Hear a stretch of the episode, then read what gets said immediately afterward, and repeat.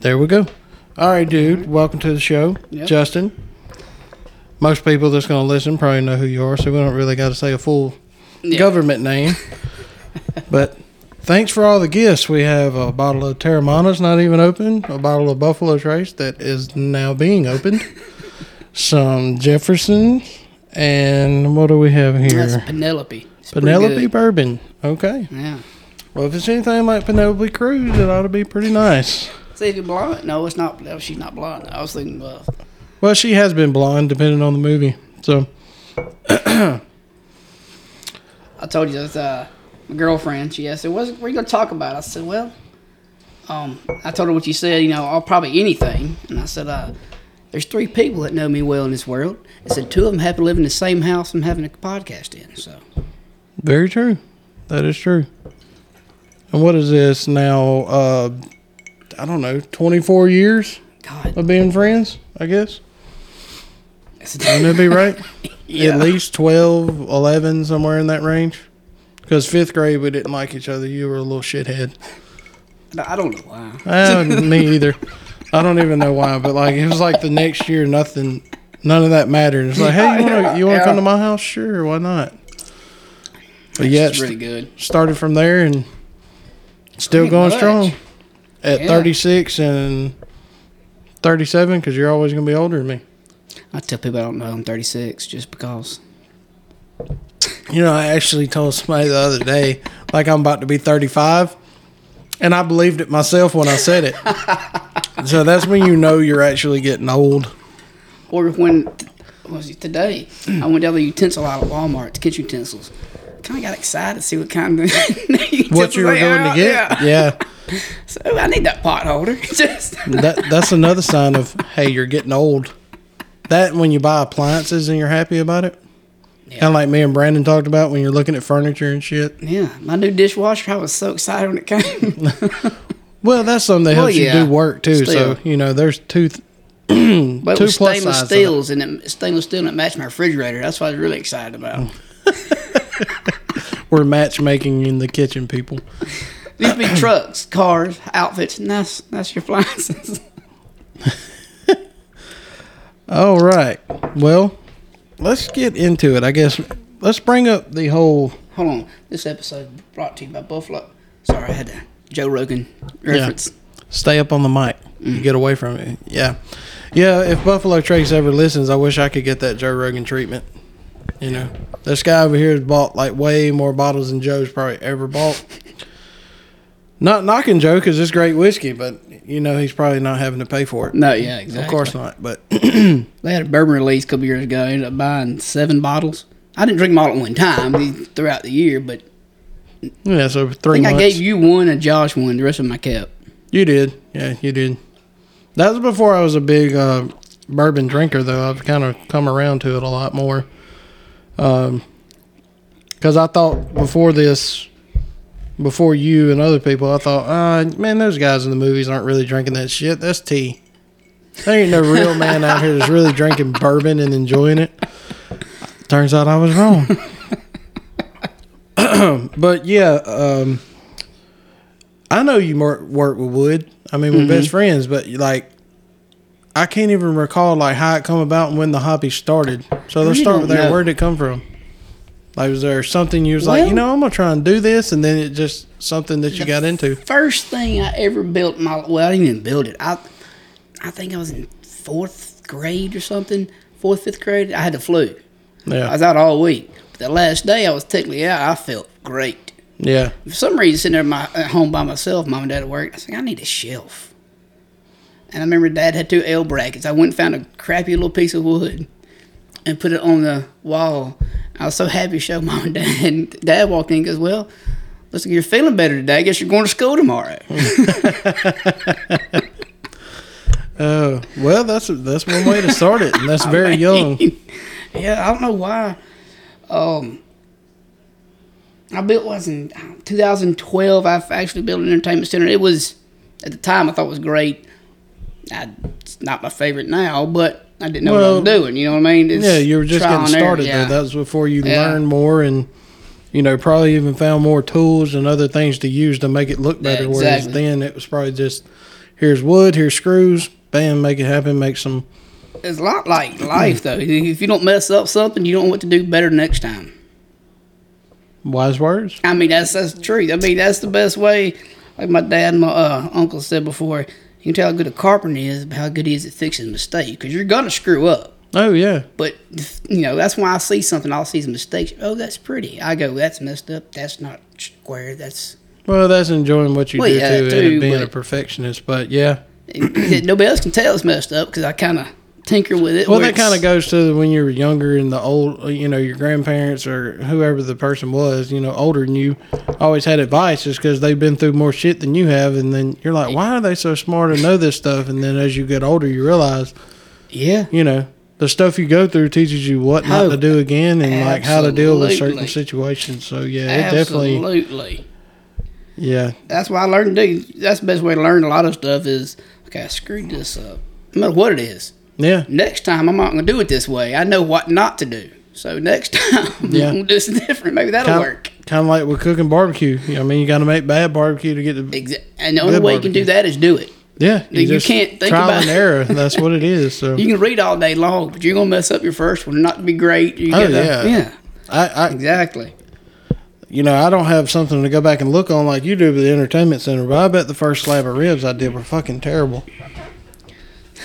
Because I know they probably didn't cook long enough to get tender, and they probably stayed on the heat way too much, and they Yeah. would burn up. So yeah, it yeah, I never had more grilled food in my life and I had when I came to your house all the time. Which is what it was good food. I'm just saying, it was a lot of it, which is always, always great. I just remember Yeah. had a bunch of it, man. and honestly, that's why uh, a lot of times when I would go places and people would do get-togethers as I got older, and they were all doing barbecue, it was like I don't, I don't really want it. It's it. You know, they probably thought I was rude, but fuck, we had it every weekend. Like, Yeah, I don't know why. I think I think because my dad grew up eating the same thing all the time. Like he wouldn't eat black eyed peas because that's all they had when they Yeah. were younger. They were you know Yeah. didn't have as much money. So I feel like when he would get paid and it's like he can go buy a steak and buy chicken and he can do this. Yeah. that was his like enjoyment. You know. maybe not even that. He goes, "Well, I, I want this." Well, well, I know what you want, but here's what we got. Yeah. Now he goes, "Hey, I get what I want to. I like these things. Damn it, I'm going to cook this. 'cause That's Yeah. what I like." And you know, and then I followed in the footsteps when I first moved in here. All I want, all I wanted to do was barbecue on the weekends, and we still do now. Yeah, not near as much, Ooh. but it's it's it's a stress relief for me. It's like a I get that. I rela- it's relaxing to me when I do it. I don't know why, but it is. it's like you have one task. You, you get good at it. You enjoy doing it. It's and and everybody's always came to your house. As yeah, far- I don't know. I don't. I don't know why. I don't know. Even when we were kids, me and Seth drove the four wheeler from Pondville to your house, what was that twenty miles or something? The back Yeah. roads. It was ridiculous. Don't know why. We just always went to your house, and you're used to entertaining. Yeah, I You guess so. Yeah, I don't know. maybe I should have been a party planner or something as I got older, or an event planner. I guess would be a more professional way of saying it. But I don't know. When I get around a group of people that I enjoy hanging out with, it's just you know, it's just something about being around those people. Well, that and you've always kind of lived in town with this house over there. That they, th- that yeah. makes more sense. That's probably what it was because my house with my parents was like barely away from town. Yeah. Now I'm actually in the middle of town, Yeah. which is a it's a blessing and a curse at the same time. If I need to go to the store, it's right there. But people ride by, we don't want to be bothered enjoying the day off, and it's like, who the hell is this now? You know. I've sat on your porch and watched a literal drag race in front of your house before, and it wasn't anybody from here. It was random people. Wasn't even us. Yeah. Fun times. But yeah, I guess that would be what it is too. That and s- some of the younger kids in Whitney's family and stuff like that. You know, we're the youngest married couple in the Yeah. family, so probably More everybody relatable. wants to be. Yeah, probably more relatable. It's like they're the younger, cooler. They're not going to be as strict or whatever. Yeah. Maybe that's it. I don't It's know. crazy watching him grow up. I was thinking the other day. I remember when Marquise was. Yeah, Sam just Right. graduated. You know what I mean? Like I remember, I remember that when he first started coming over here. I was like, "Oh my god!" You know, and honestly, I didn't find out until a few years ago when John Tay used to come over to the house to play basketball and we lived in a trailer park. Yeah, Or we call it trailer park, but it's not really Yeah. a trailer park. But anyway, when I was over with my parents, he used to bring his younger brother with him. You know, at the time, he probably told me his name, but I just didn't remember. Yeah, yeah. And it was Marquise. Because his mom and Yeah. Marquise's dad Yeah. were married, and I, I Yeah. go back and look at the photos when Marquise was young and he had glasses just like that kid, and I was like, "You used to come over there with him." How life comes full circle. Here I am, part of the family. Yeah. I can't believe Sam graduated. it's crazy. Yeah, I know. Um, I don't. I don't know who's gonna have a harder time, uh, Whitney or Hannah. To be honest with you, you It know, might be a toss up. hey, hey, probably. I don't know. I'm leaning more towards Whitney. Be honest with you, because they Yeah. after graduation that next morning they all went to Panama City for the week. so they did go. Oh yeah, Okay. yeah. They ended up going, and you know the whole time Whitney's on the Life 360, like seeing where she is. If something happens, I'm going down there, and it's like, what are you gonna do when she goes to college? Because she's not just going for a week. Like she's gonna be there for a few months. She might get to come home on the weekends, but then again, she might not want to. She might have friends that's there that she wants to hang out with. New so, friend, that age, new friends, new experiences. yeah, How many friends do we have? Well, you know, friends, high school friends are different, but you knew people. You you talk to people. Yeah. You start going and doing things. You meet people everywhere. It didn't know? take long for those people to you didn't see anymore. Didn't talk to them. Didn't think about them. You got new friends, and it's Yep. you know Her and Sam have a very, uh, like, big sister, little sister uh, thing, though, because when we started dating, Sam went almost everywhere with us in the beginning true. movies, out to eat, whatever, you know. So I guess that's kind of why. And then she would come around here when we moved in here, and she was around all of us. So that's Yeah. kind of when you see her graduate, it's Yeah. like, mm, you know. There's certain things that you go, I'm not getting old, and you certain like that. Oh, I remember when you were in, and like, oh yeah, I am that old. Yeah, I remember Oh, going to the football games and stuff after I graduated, and the first time like a high school kid walks by me and goes, "Excuse me, sir," or whatever. I was like, you know what? Too old to be hanging out over here if I'm not a parent or a big brother watching somebody play. It's time to find somewhere else to go. So here, here bars, here we come. Like a chomo. I've heard that here this week. Child molester chomo. I will use that to describe that from now on. Pretty good. I laugh so. Yeah, man, time flies, dude. I don't like it. I don't appreciate it. Yeah, it's it's. I don't know. Well, see, it's weird me saying that though. I mean, cut you off, but No, you're good. it's uh, I say that, but half my personality is like 1970 and before. Like it's old, old man. Like, I, and I'm not the one who said that. Other people have told me that. We all say that. Oh, it's kind of weird, but I, I don't know. I'm just me, I guess. Ah, Man, when to be honest with you, the death doesn't scare me.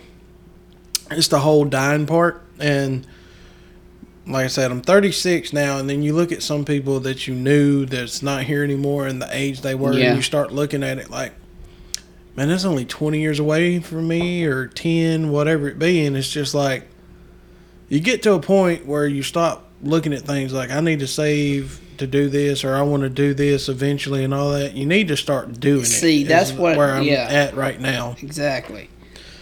You know, some of those people you're talking about though, some of that was self-inflicted. Some of it, Some could, of it some of it was, yeah, but then some of it's bad luck, like with cancer and Yeah, everything else. Man, you know, it's it's terrible. Absolutely. Yeah, especially you know it's, it's bad anybody young period you know, literally a whole life Yeah. but somebody that you actually kind of know where you go that could happen to me Yeah. aneurysm walking down the street oh yeah. you know and you go oh well, i could should have done this. Well well, should you, you I look mean at you look at people that just have a heart attack and die in their sleep, and you thought there was nothing wrong with them. exactly. I had a great aunt. She was in her you know 80s late 80s she passed away in her sleep in her favorite chair. I was thinking that's the way i want to go. I mean that's a heck of a way to go sleep in your favorite chair at late 80s I, that's not bad Yeah, that that would be perfect because, like, I feel at that point you can look at it and go, "I've lived life yeah to the fullest. Pretty much got to do everything I wanted Yeah. to do. You got to see f- kids and everybody grow Yeah. up and be older. Yeah, I, I wouldn't be mad at that. See, the flip side of that is you live too long, You see all your friends go. you outlive everybody, you children, friends, and you're just by yourself. Like that. That's even worse. yeah. I would feel like.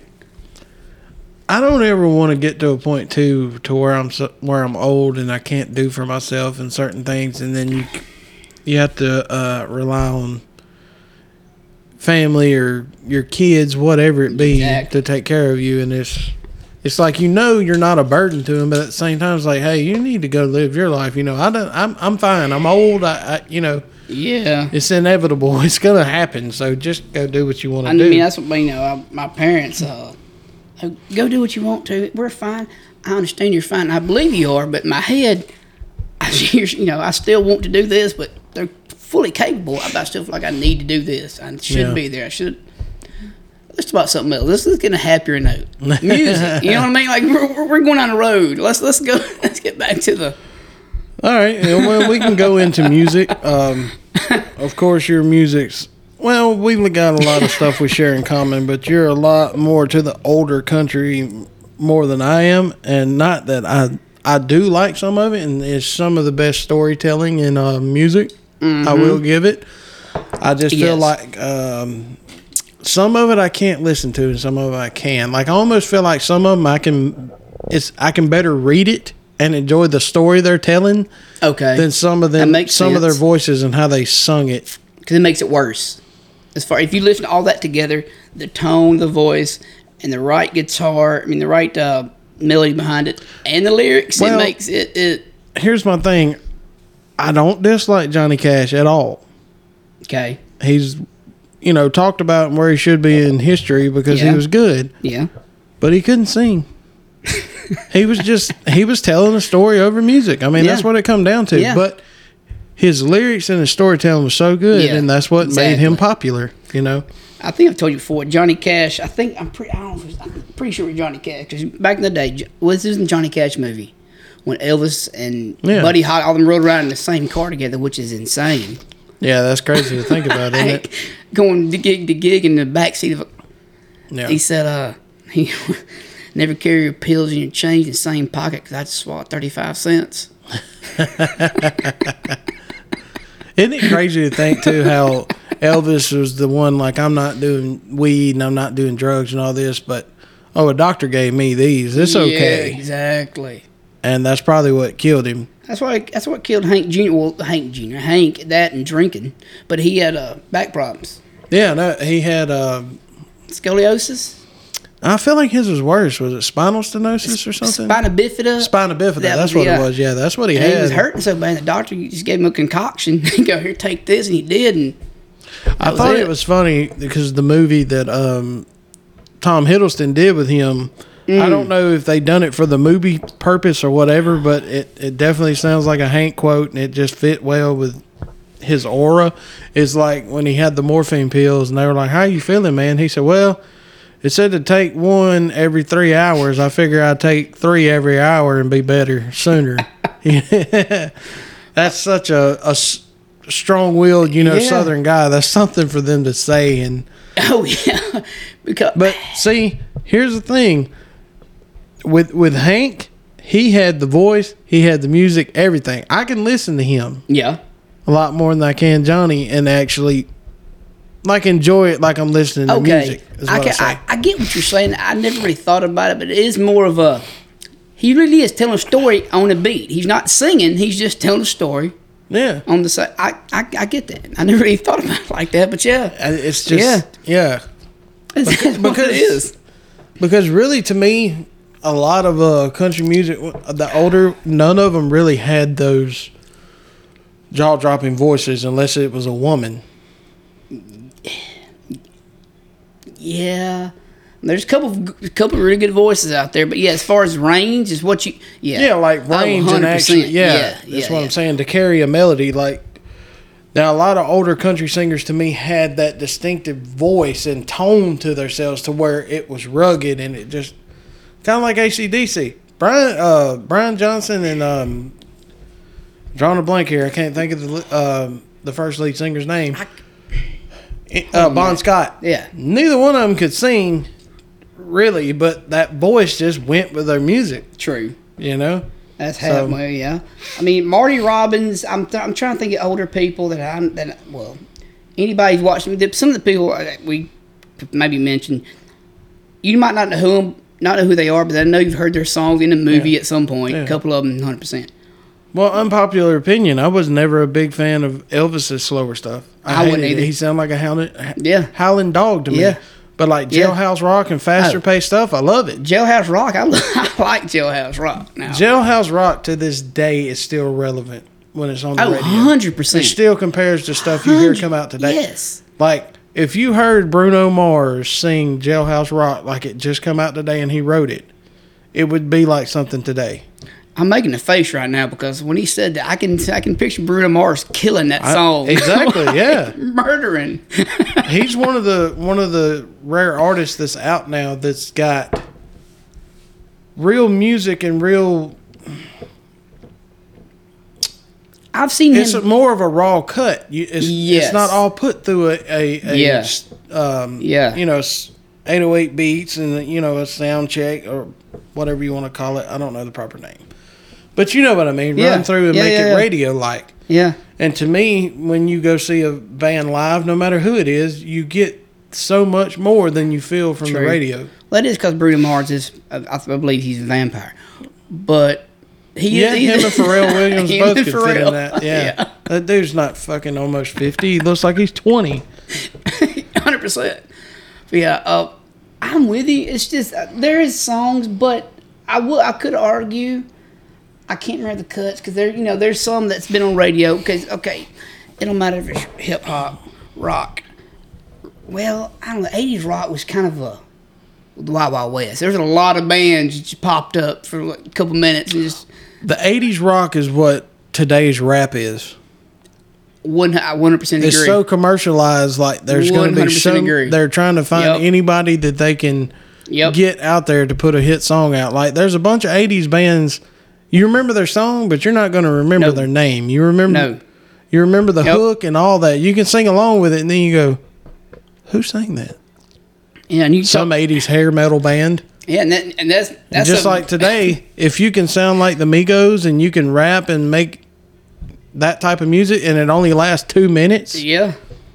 you're on the radio. You know what the Migos did? The they their style put how many people trying to do that same one or not trying to have done it? They're just they Yeah, they're they doing it, and they're do. And honestly, before them, and they're not they haven't been around that long. If you think about music, no, but they, they've really changed a lot Yeah, in the exactly. music. And before them, probably Future.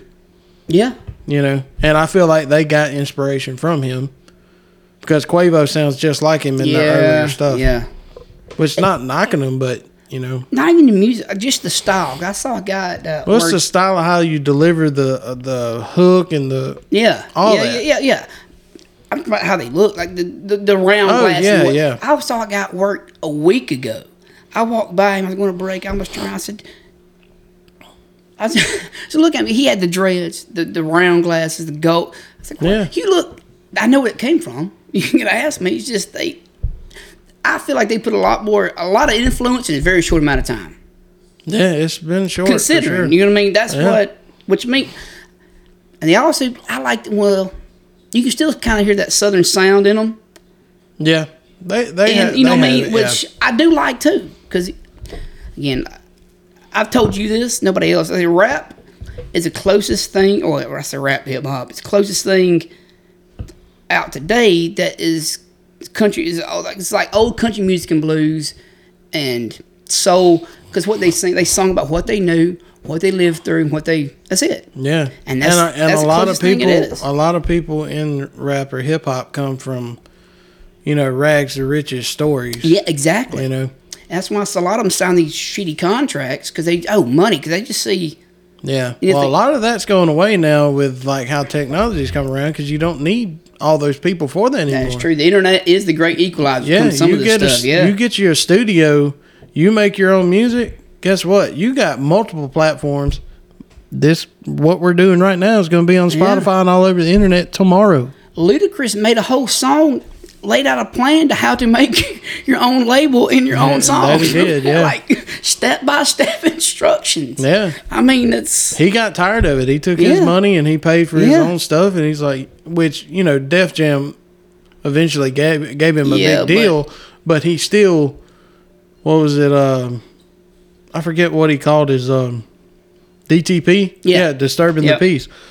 So it was it was through Def Jam, but he had his own little thing to run yeah. that was his, and he can take with him anywhere he goes once that contract's up with, and. Which that's one reason you, You know. gotta you gotta give Prince a lot of credit for that too. you think so? When Prince went through the whole, uh, y'all can probably Google this and you know fact check me, but I'm almost positive about this. When he was going through his little deal with uh, the artist from, formerly known as Prince and all Yeah, that, yeah. and he put out some music that from that time a lot of people don't remember. There were a few. He was giving that record company shit music because he had an obligation to make so many albums Okay. for them. Okay. He got through them, got out, then he started going by Prince again. Then he started making the music he wanted to make. Okay. Ah, makes sense. See, Mm-hmm. Bone Thug kind of same. They they were under Ruthless Records. Yeah. I cannot. You know that I know Bone Thugs. Like Yeah. you, I cannot remember. It, it was. It's just an umbrella name. It was just some kind of their own little thing. But still at the Columbia. I'm not even sure it was Columbia. I'm pretty sure it was whoever NWA and stuff was Yeah, with because Well, yeah, Eazy got them E- on. Yeah. Did you know that they got up one day, all four of them, and said, "Hey, we're going to go try to give." That's what you did back in the day. When no internet, you had a you had a mixtape, a tape in your hand. You had to Yeah, hope back that then, somebody that's how might you got over. That's it. It was either a mixtape, somebody heard it, or you got out and pushed it out of the back of your car and you tried to Yeah. get it, you know, you perform shows to Trunk be heard music. somewhere. Yeah. I mean, that's like that's it. Yeah. They came. They were trying to find Eazy. He was on tour or something. They they came from Ohio to Los Angeles. Nobody's there. So they got discovered. They played their song over a payphone. They they called somebody who kind of knew him. They gave you know probably gave him half a shot. Eazy, I don't know. He went, oh, over a payphone. He heard these guys mixtape. Never seen before in his life. And signed them. Signed them. That's kind of what happened with uh, Eminem too. Dre heard his stuff. Yeah. And Dre said, "Get him on." Yeah. Motley Crue. Uh, well, it was Nikki, Nikki Sixx, when. Yeah, I think it was during the time they were broke up when the lead singer wasn't there, and was when his daughter died and all that. But Yeah. Nikki went to the people and said, "I want my fucking music. I want my songs." Yeah. And he finally, I don't know how he got out of the contract or what they had to do, but he got the rights to every one of their songs. And after that, they had to, they never had to worry about making money through Hmm. the company anymore because they had all the stuff, the royalties and everything belonged to them. See, that's what it is. You, you still hear old song commercials. So there's an Elvis song commercial. You know, anything. Somebody, Somebody in their family's getting paid for that royalty. if they own them, Yeah. because if you remember, um, yeah. Paul Paul McCartney told uh, Michael Jackson one time, you know, to make sure he gets the royalties to his songs and all that stuff. Well, the Beatles didn't own the rights to the music. I knew that. Michael Jackson went and bought the Yep. royalties to the Beatles. Yep, I remember now you say that. We had we talked we talked about it one time before. Yeah. Yeah. Which is I just insane seen, um, amount of money, by the way. And I'm not sure how this works. I've seen a bunch of artists do it now, or a few at least. But the latest I saw was uh, Justin Timberlake just sold. I don't think it's the full on rights to his music, but his music catalog, I guess, to maybe be broadcast or played wherever.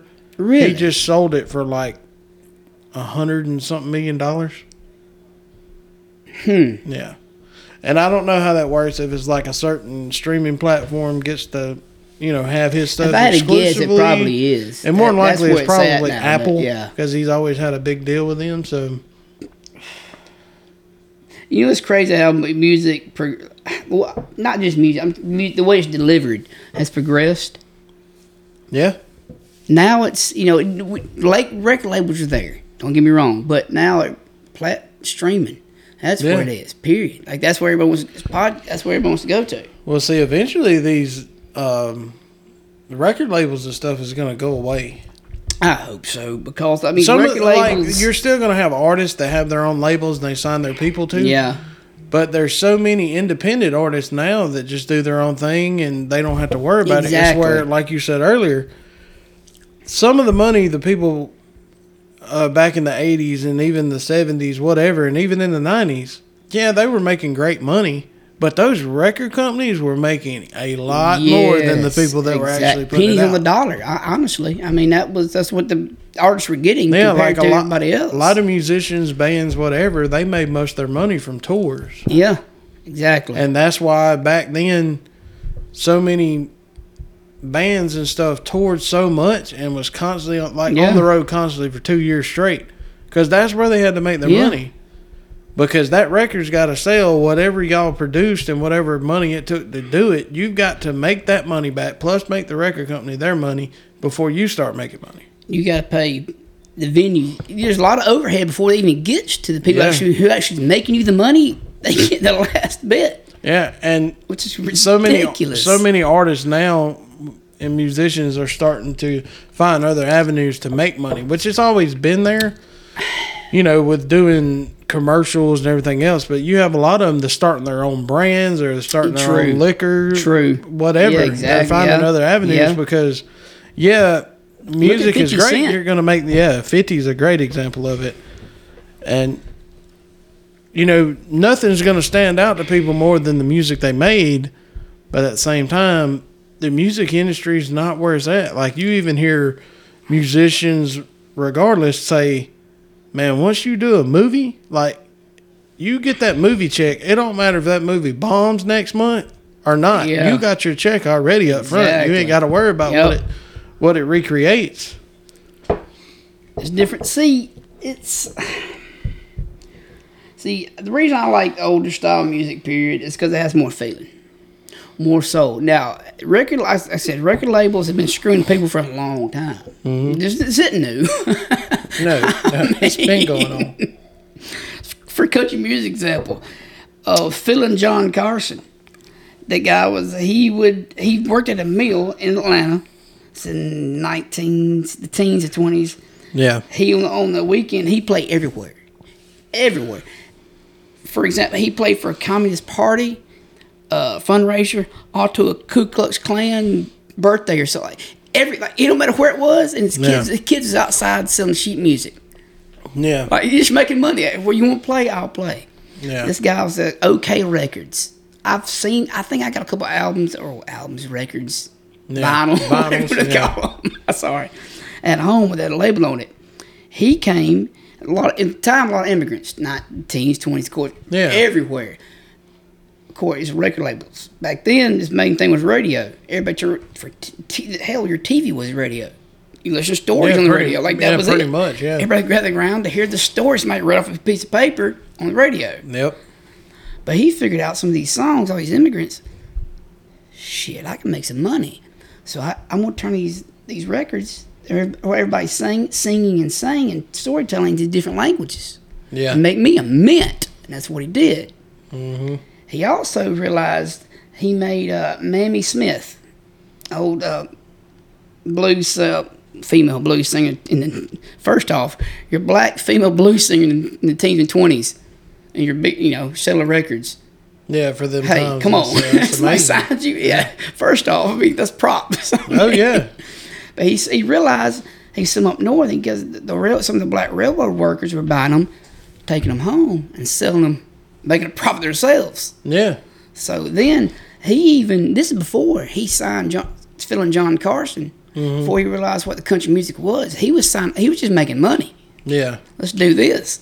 He even signed after a short amount of time, set up a studio at Morehouse College, Yeah. which is HBCU college. yeah. You know, always, you know, of course, always has been, because, but he even did that, and he realized, you know, some of these fiddle players, some of these people on this uh, this radio station in Atlanta called WBC, they stand for Welcome South, brother, or WSB, Welcome South, brother. That's what stood for.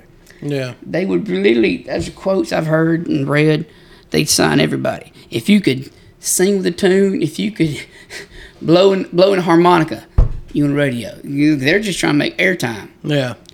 and Fiddlin' John Carson, other guys that, that they were make oh they're popular. He's doing making this money, so he started doing. Let me put you on these records. He sold seventy five thousand or some odd. He also he was in his forties Yeah. at the time when he actually for this record person. Yeah. Finally got him. And he, he also wrote Moonshine at the time. He said, I, I guess I'm going to have to stop doing Moonshine and start selling records. My wife's happy about it. you know I mean? He had a legal way to make money. Exactly.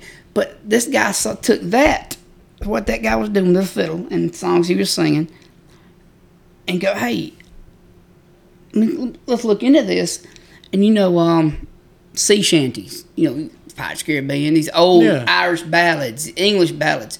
People from the hills, I I say hills, Kentucky, Tennessee, the Yeah. woods, they would sing these old songs, but these other guys would take these songs with a guitar. Well, ukulele, I can't remember what it's called. Ukulele, between ukulele and guitar. It's different Yeah, I know what you're talking about. but and put what they lived through on it. Mm-hmm. They called it, you know, hill people music. Well, hell, because they lived in the They Kentucky lived in- hills. They lived yeah. in the mountains. I mean, Yeah. they're in the woods by themselves. A couple community. said, oh, I, we found a new market. yeah. Oh, if these people are just listening to this and buying it, let's let's start seeing what this is about. Mm-hmm. And it started a whole new, wide open Market for them to be able to take advantage of. It's- which I mean, it kind of ties again. Like you said, it took advantage of. Yeah, they're, they're these poor poor ass people. Is what they were. Which a lot of these kids are rappers. That's it. You have nothing. You, we're a garage band. Yeah. Which a, how many artists in the '80s started garage bands dreaming? yeah, sleeping in their cars, whatever. exactly. And you have you might come from nothing, but you know, again, you're 19. It's all you dreamed of. You giving me thirty thousand dollars. Holy shit, thirty That's a lot- thousand dollars. it's a lot of money at one time. Exactly. You're 20 something years old. 10 years later, you go, wait, I'm making 30 and they're making how much? You know, 900,000? Yeah, Let's take advantage of that. They get them three or four songs. Well, we're done with you. Yeah, let's go on to the next thing. yeah. They take not that dream, for us. You didn't come through. They take advantage of somebody's dream yeah, just for money. Now, there's a lot of people, music I like, it's it keeps the roots. And I say roots is I like the old stuff music that has feeling. yeah. It might be sad. I've been told that. Candy told me that last night. I had my little phone playing. You know, I was in the other room. She was, she was doing something. I said, "What are you, what are you doing?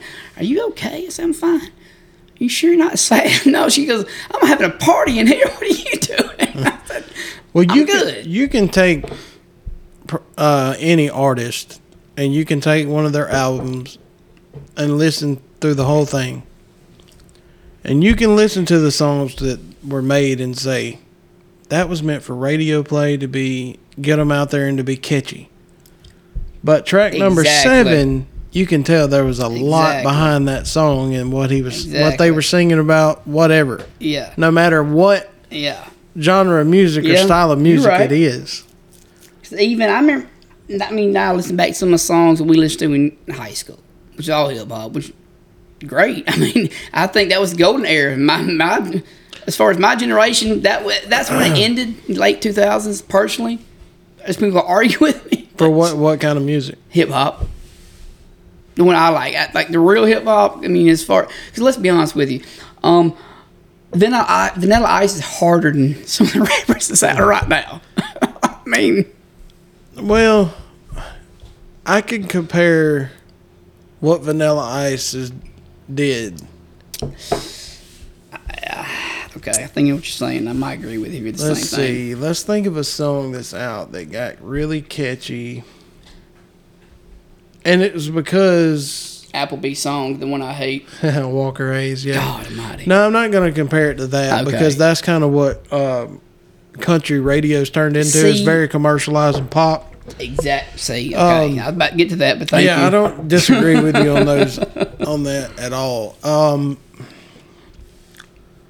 shit, I don't know what to compare it to, but kind of like you said, they took it, and I'm not knocking Vanilla Ice. I mean, he's talented, or he Yeah, wouldn't I still be making money now. True. He is a hustler. I give him that. but what MC Hammer was doing at the time was the big thing. He was a rapper, he or you know, hip hop artist, and he was dancing and everything. Here comes this white guy who's going to touch a whole nother market, and more people True. is going to relate to. True. So Okay. he was. So and then you go now, and like I said, I don't really know who to compare it to, but MGK. And I'm, I'm something white rappers. I'm sorry. I don't know where your mind's at right now. My bad. Um, Honestly, I like uh, I like MGK. I like I like his I I his earlier stuff. Like I'm not a big fan of the whole No. rock pop thing he's no, doing. no, Honestly, me I- I feel like he he probably made some good money at doing it, and it Oh, shows he's 100%. got more talent than just being a rapper.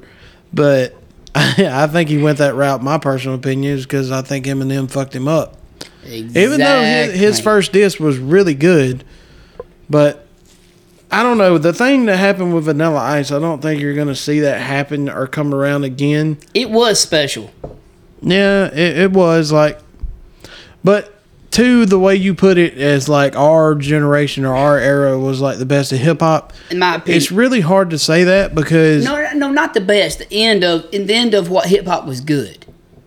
I'm not I'm not going to say that too though. But I think it comes to like any opinion. anybody's going to enjoy their era or their years of uh, you know younger true. age Yeah, more just true. because Has of that. memories. But like yeah, when you look at artists like J. Cole and Kendrick Lamar and Joyner Lucas and um, I like all three of them. yeah, I mean, I mean- when you look at l- lyricists, man, people like that, that They're still there. yeah, they're really No, they are. they're really They are. really talented. But I get They what you're are. saying because most hip hop now is what what the Migos and stuff are. And Yeah. dude, I like a lot of Migos stuff, too. and it's real catchy, and it's yeah. something you want to listen to when you want to have a good time yeah, exactly. and vibe. But at the same time, like, because Matt brought it to my attention a lot, and when I go back and listen to some of the rap I used to listen to, it was the same thing. Like even in our generation, like with Lil Jon and other people like that. When you go back and really listen to the lyrics, they're not saying a whole lot. no, you know, there's no, really message behind it. No, no. But but then you go back with uh the Jay Z's and Nas and people like no, that. okay, from- not, not, okay, Nas is a different animal. yeah. When you go back to those those guys from our generation and um like Eminem when he was doing the stuff that was talking about his past and how he grew up. yeah, That's my favorite stuff. Yeah. Like some of those poppy like without me and even um real slim shady stand up I, I those are not don't get me wrong I listen to them that's that's not what I think about when I think Okay. of Eminem when I think of Eminem I'm thinking cleaning out my closet Yeah, you know exactly. staying and all that Something's stuff real. yeah It and you, yeah.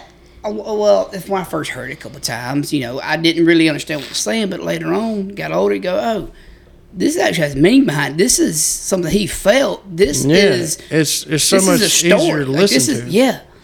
That's why I guess that's what I like about again old blues and soul. By the way, Bobby Womack, the goat. I'm famous to say it's different. But I, I'll tell you another person too. When you think about Migos and um, some of the people that's doing stuff now, like maybe even throw um, T Pain and Drake and all them Oh. in there with guys that can rap slash sing. Oh yeah, yeah, I'll do that. You go back and look at it. Nobody really done that until Nelly come around. When you listen to Nelly's older stuff like Country Grammar and Ride With Me and some of those songs and like EI, they had a real song feel to them instead of like a, him um, having bars and then a chorus. Okay. They had a real song, like Okay, it had a melody. It had a uh, like it had the hook. You know, as much as I've heard that song, It had a way, bridge. with you. It had- yeah. I never thought about that until you said that. Well, uh, mean, well, literally with you because we listen, we played that shit. I was back in the watching something not long ago. It was probably it had to be VH1 or either something on YouTube They had to do it with it. And a lot of people didn't want to sign Nelly at that time because it was like he doesn't sound like anybody right now. Even Puffy, Puff Daddy, Really? turned him down. He said to this day that's the one of my biggest regrets was not signing is. that kid. and then Universal gave, which when he, they started, he wanted Saint Lunatics to take over. He didn't want to be a solo act. He it, Okay. They were a group from the start, and he wanted to take them with him. But when you go back and listen to that song that they had, um, "Give Me What You Got," which is a sample from I forget the song. It's a seventies, maybe eighties song. I think it's late seventies. Give me what you got. Yeah. But anyway, when I when Nelly come it, but I know into talking about. when Nelly come into that song, you know, all of them were rapping and like you know doing like sixteen bars and all that. And Nelly came on it, and it was more of like a singing vibe to it, because I got you. because the main thing, and I can't even like if the song come on, I can probably sing it word for Oh, word. yeah, hundred percent. But I just remember one of the biggest parts to remember from that when he hit his verse was uh I don't remember what he said first to make it rhyme with it, but then like as soon as it goes and it's riding with the beat almost in sync with it, he's like smoking on they hey hey. Yes. hey." See, What album was that? that's their very first album. That It was, the first Saint It Lunatics album. Yeah, and Yeah. see, that's when he went in and they were like, "No, we don't want to do this." And then Universal listened to it and he's like, "Here's the deal, we want you." And Nelly's like, "No, I'm not doing it without the group." See, So then they told him, "You do this, we'll let them on the album. You can also have a a group album later if you do well." So that's when uh, the rest of them all told him, like, "Hey, they call him." They call him Mo. I don't know why his name, Yeah. name's Cornell Hayes. I've heard that like- somewhere before. but like Mo, do this. It gets us in the door. You Yeah. got to do it. And Exactly. they probably knew too that he had more talent and he had the just wa- the look. He had the it Yeah. factor to get him there. yeah, exactly. He was the hook. He was the main attraction at that, at that point. Country Grammar dropped, and then it seemed like a year later, Nellyville came out, and he just rode that shit until it. I mean, he's the first one to do a collaboration with Tim McGraw. Remember that? Remember that Yeah. was a, for a short time. That was a thing. There's another. There's another song, different artist with another. I can't remember who it was, but I know Tim McGraw did it with Nelly. Was it Black and Blue? No, that wasn't it. It was. uh, Uh, sweatsuit. that was it. Yep, What, what's black? That's something. Black and Blues, Backstreet Boys. I didn't actually. make that up. Wow, I want to get so. When she hears this, I'm gonna get so much crap for saying that. Not knowing.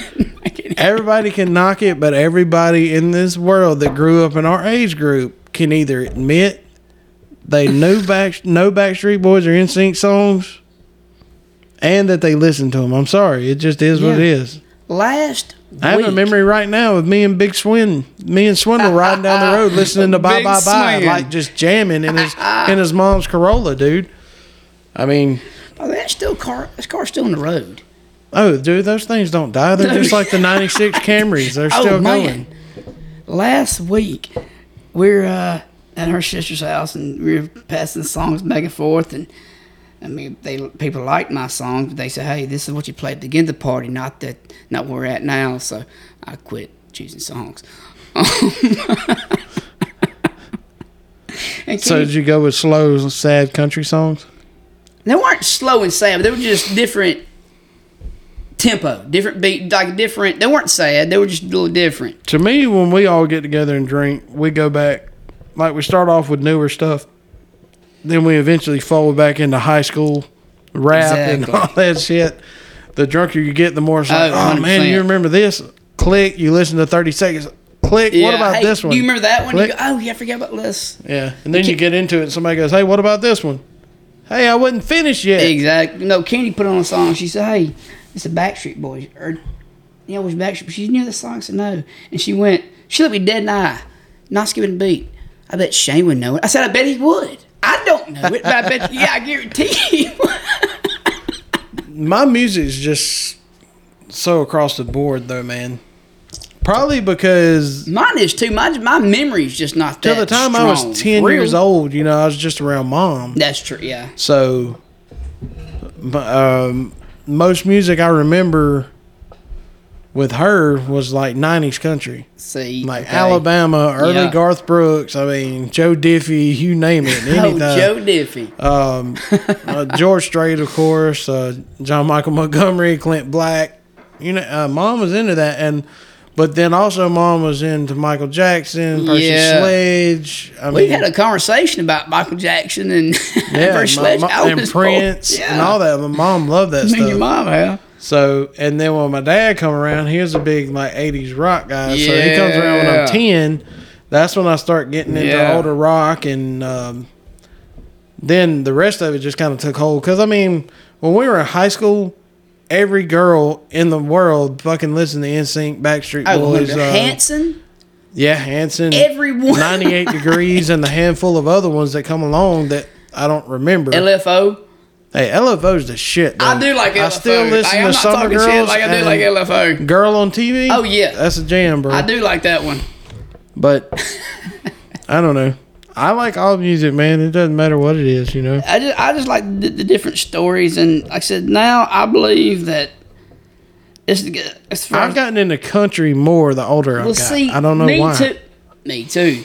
But Whether it be old or new. I, I went back to well, not even like I like new stuff, but what I like is not just brand new stuff. But you hear the radio, it's too damn commercialized. It's hell, it's auto tune. Yeah. Okay, Waylon Jennings once said that you know I'm paraphrasing here. I mean, I know the quote. I've said it. I've told it to somebody last week. It might, you know, uh, it's uh, people don't like me, like my music. I use too many instruments. Yeah. Um, the beat's not right. He said, "Well, if we're basing country music on the beat, we might as well shut it off now." True. He said, "Country music is the old boy who felt it, who lived it." He's also said that the difference between the uh, the black man's blues and the white man's country is one beat off. Yeah. It's the same music. And I again, I just like the feeling. I didn't mean, you know, go off that little tangent, but still, it's the same thing. It's all, I like people, there's still people out there who like this and like real music. Of course, it's changed. And Yeah. Everything's going to evolve, period. But country music now is so commercialized, they're turning it into pop and auto tune, and there's guitar. When's the last time you heard a fiddle in a brand new country music? And there should be some tradition don't, somewhere. uh, well, You know what I mean? actually, um, really, please I'm real tell me. big- I want you to prove me I'm I'm. I'm real big into uh, Cameron Marlowe right now. I don't know who that is. I'm gonna let you hear a song when we finish the podcast Okay. that actually has a fiddle right, in it. well, yeah, he's he's good, dude. Uh, Okay. he's uh he's got an old feel to him, but even you can take a you can take any Luke Combs song that's on the radio right now. Okay. All right. See, he's he's a prime example. I was talking Set about. him on a stool with his guitar and nothing else, singing that same song, and it's a Yeah. completely different song. Exactly. See, he's one of the ones that's still trying to have. Okay, it's old style, but it's a new.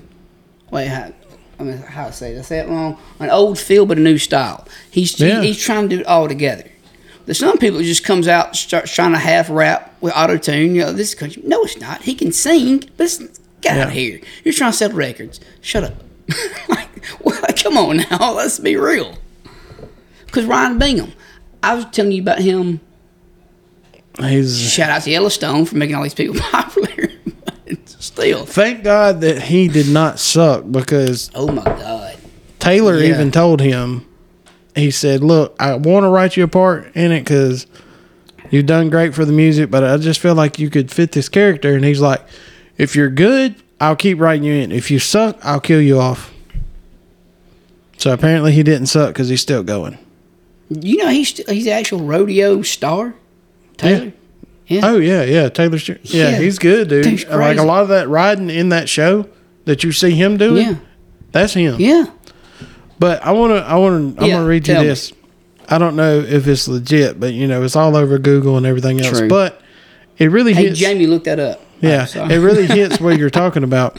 When Freddie Mercury, oh, that's said see, it. that's an, yeah. he said, "We're in the golden age of music. There will be a time when technology becomes so advanced that they'll rely on it to make music rather than raw talent. Holy shit! What year was Music will lose its soul." I mean, it had to be in the '80s I mean, of course, but or right not- before he died, like early '90s. So yeah. Wow. That's one of the most talented people to ever Oh, live 100, when it comes yeah. to music. Have you actually listened to some of the, the lyrics, some of their songs, and how ridiculous they are? Yeah. I'm a bicycle. But if you listen to his voice and see how many different ranges Oh, he can hit, yeah. and the, dude, like the song um, uh, "Crazy Little Thing Called Love," yeah. I never thought that was a Queen song. For some reason, I thought that was like an Elvis cover they did. I just made it up in my head, thinking that. But that Yeah. was really their song. And you look at all their stuff across the board, how different it sounds. Queen was an awesome Oh, 100%. band, man. But as a kid, I knew, you know, we will rock you another bite, bites of course, you dust. Mainly because it was in movies. Mighty Ducks. Yeah, We'll Mighty rock- Ducks, of course. but when you're young, unless you're just that drawn to music and you're great at maybe a certain instrument, whether it be bass, guitar, drums, whatever, I couldn't appreciate what Queen was until I got older to actually understand what they were doing. How It makes yeah. how how broad they Yeah. were across the board and what they could do. I saw that first doc, not the movie that had a documentary, and I saw it, it was I that that movie was really good, man. It that was. dude played the hell out of that role. How about the new Elvis trailer? Have you seen it? Looking forward to it. I am. you, Yeah. I, I, I am. They I, I enjoy those types of movies. And Yeah. you know, I know you're not going to get somebody that's just spot on, going to look like them. Every now and then, you get really close. Like the Hank Williams one. It was Yeah, Tom pretty good, Hiddleston dude. done he really was, fucking yeah, good, man. That dude's very talented. yes, he Um, is. Thank you for sh- telling me. Hey, I should watch. I've seen it before, but you say you need to watch it.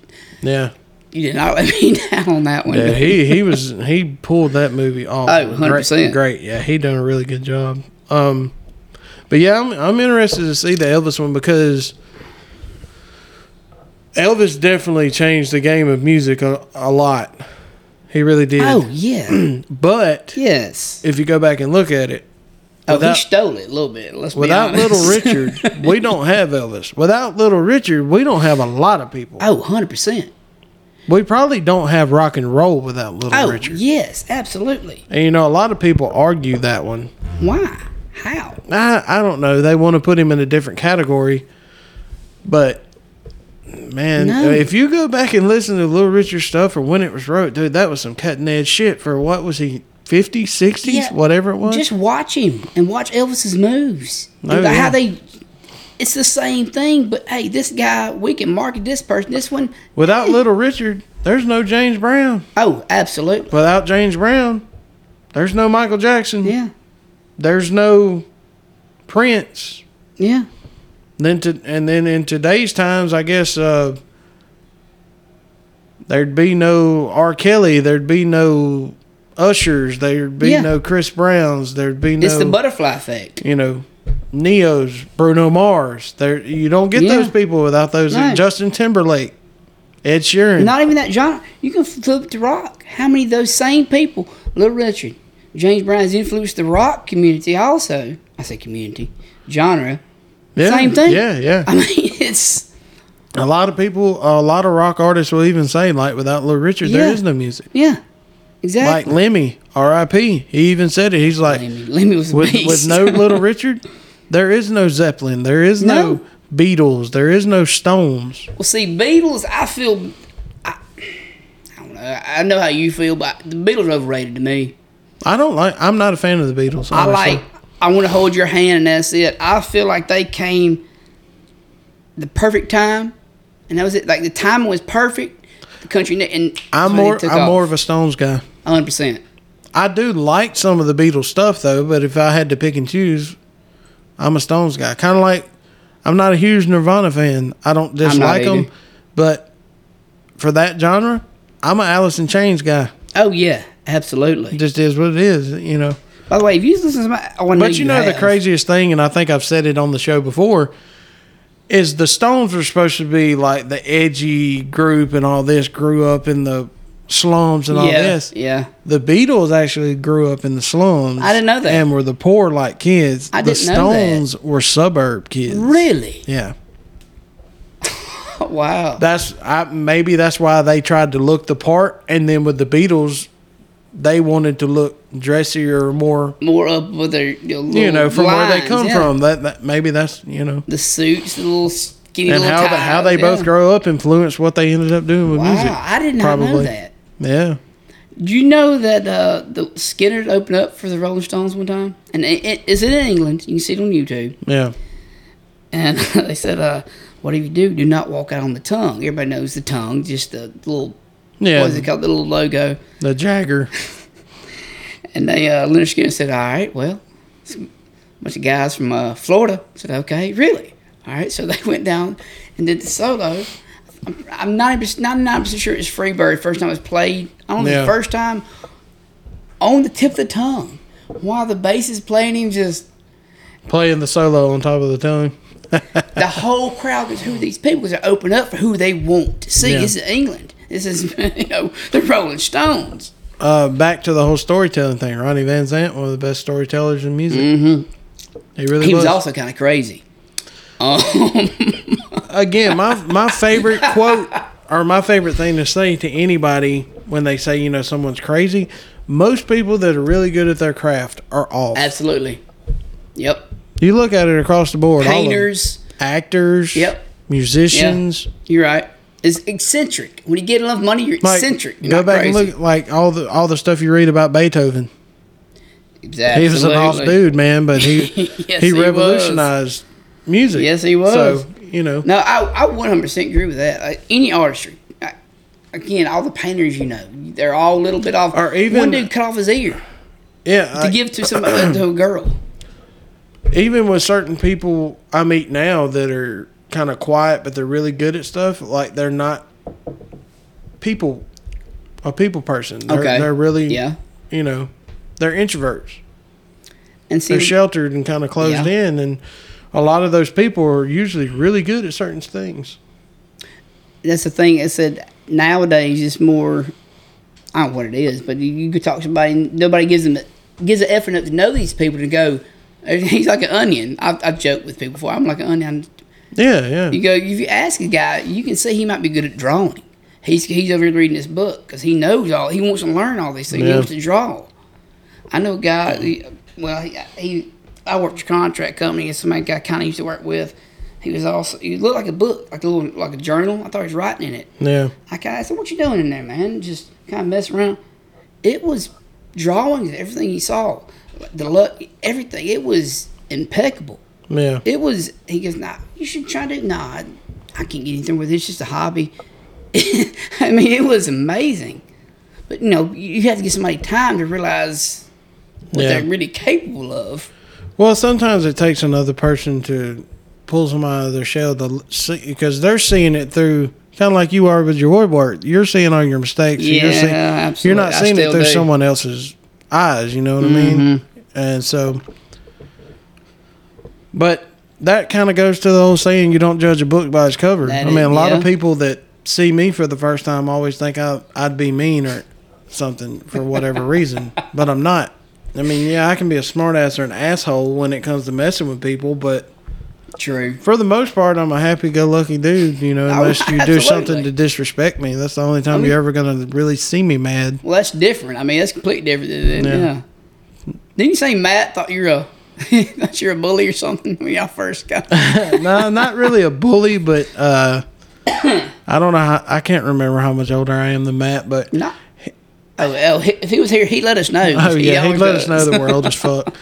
But yeah, because we rode the school bus, and he said I I looked mean as hell. I looked like a fucking pit bull. You know, I've heard that my whole life. People call me a pit bull or bulldog. Yeah, yeah, yeah. He's like, so, you know, he was like, I'd just sat in my chair and, or on the bus and not fucking say anything because I didn't want to get beat up or something. And then, like, years later, when he's driving in the parking lot, you know, I'm like, oh, that's Lauren's little brother. You know, I'd be like, what's up, big guy? He's like, what's up, bigger guy? I'm like, motherfucker, you're four foot taller than I am. You know, Yeah, you know, know. shit. He's on the porch. There's what me, you, him, and Campbell, and he's just looking at everybody. I'm like, yeah. yeah. what? Yeah, you, you know, even Campbell told me one time a story that um, when he got gym class with me, I don't remember if I was a junior or senior.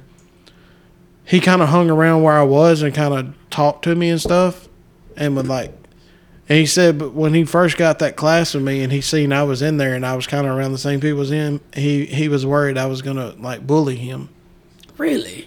I was like, why do you think that? I, I've never been a bully. No. not really. You know, re- I mean, no. I fuck with people that are my friends. I mean, that's a little different. Yeah. But and he's like, I don't know. You just, I, I well, you know, he got picked on some in school anyway. I mean, I guess we all did, really. I mean, but yeah, maybe it's he just- just yeah. figured, you know, Part of it, but I was older, I looked mean, so I'm gonna bully this kid, but I didn't. And I don't know. It made me not really feel bad. It just gave me a weird feeling when Yeah, he told me that. I was yeah. like, "Fuck! Why did he even think Yeah. that?" You know. But I'm glad in the sense that I wasn't a douche to him. You know, I was friends. I was friends with him, st- or nice to him, I guess, because I didn't know much about him then. But now we're friends, and hell, he lives across the road from me. You know, he said the same he's thing in my about close me. cir- circle. Campbell said the same thing about me. Yeah, but I could kind of see it more with you. But I don't. Man, you were a douche when I first moved here. You always would talk shit and say stuff to me whenever I first got here. And then for, but, um, I don't know. My mom always taught me, you know, if somebody ain't physically harming you, you don't need to fight somebody. Yeah, but see, So- see again, I'm, I'm not ashamed of therapy. I've realized things the past few months. I, no, But in a sense, it, in a sense, why that, I did that. yeah. But then it didn't really even bother me with you. Mm-hmm. Uh, I never even l- let much when I was younger. Somebody tried to bully me, True. put me down a whole lot, really. But like I said, I can't remember why in sixth grade it was just like everything was cool when we started hanging out. I think I, don't, just asked you to my house one day. I don't remember why. I don't. I don't remember how that happened. Hey, do you remember? I know you do. When we're wait, we were at my house. It's just me and you. Mom and Dad went out. They went out had Buck, the golden retriever. Yeah, the golden child. Yeah, hundred percent. Yeah, Got he was. A, he was a cool dog though. yeah, he wasn't cool enough to go. Hey, we're going to get Dairy Queen. Me and you, oh, cool. We get something to eat. Come back. Nothing We're expecting us. like, oh, we're gonna get Yeah. a barbecue sandwich, something to eat. Dog got a chili dog. They was like, well, we figured y'all made y'all something to eat anyway. Yeah. y'all grown. yeah. Nah. We we been working all day across the road making a fort, getting nothing to eat. Dogs. And I remember we sadly went there and made like ham and cheese sandwiches or some shit. And then your dad went, your parents went to sleep. He was like, I know where dad's uh, stash is of little Debbie's. So we went in there and got some of those like Shoot, payback. yeah, we did.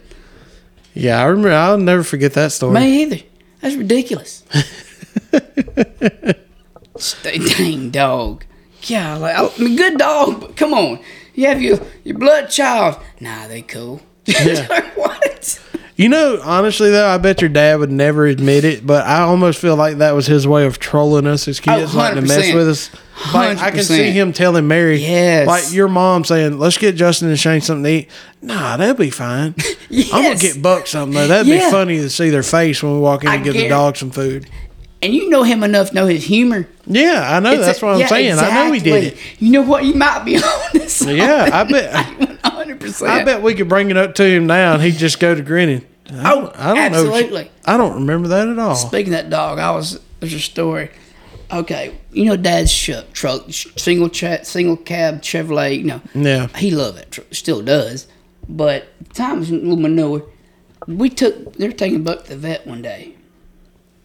Okay, Dad didn't want the dog inside the cab. I kind of understand that, you right? So Mom was sitting in the back of the truck with the dog In the bed of the truck. in the bed.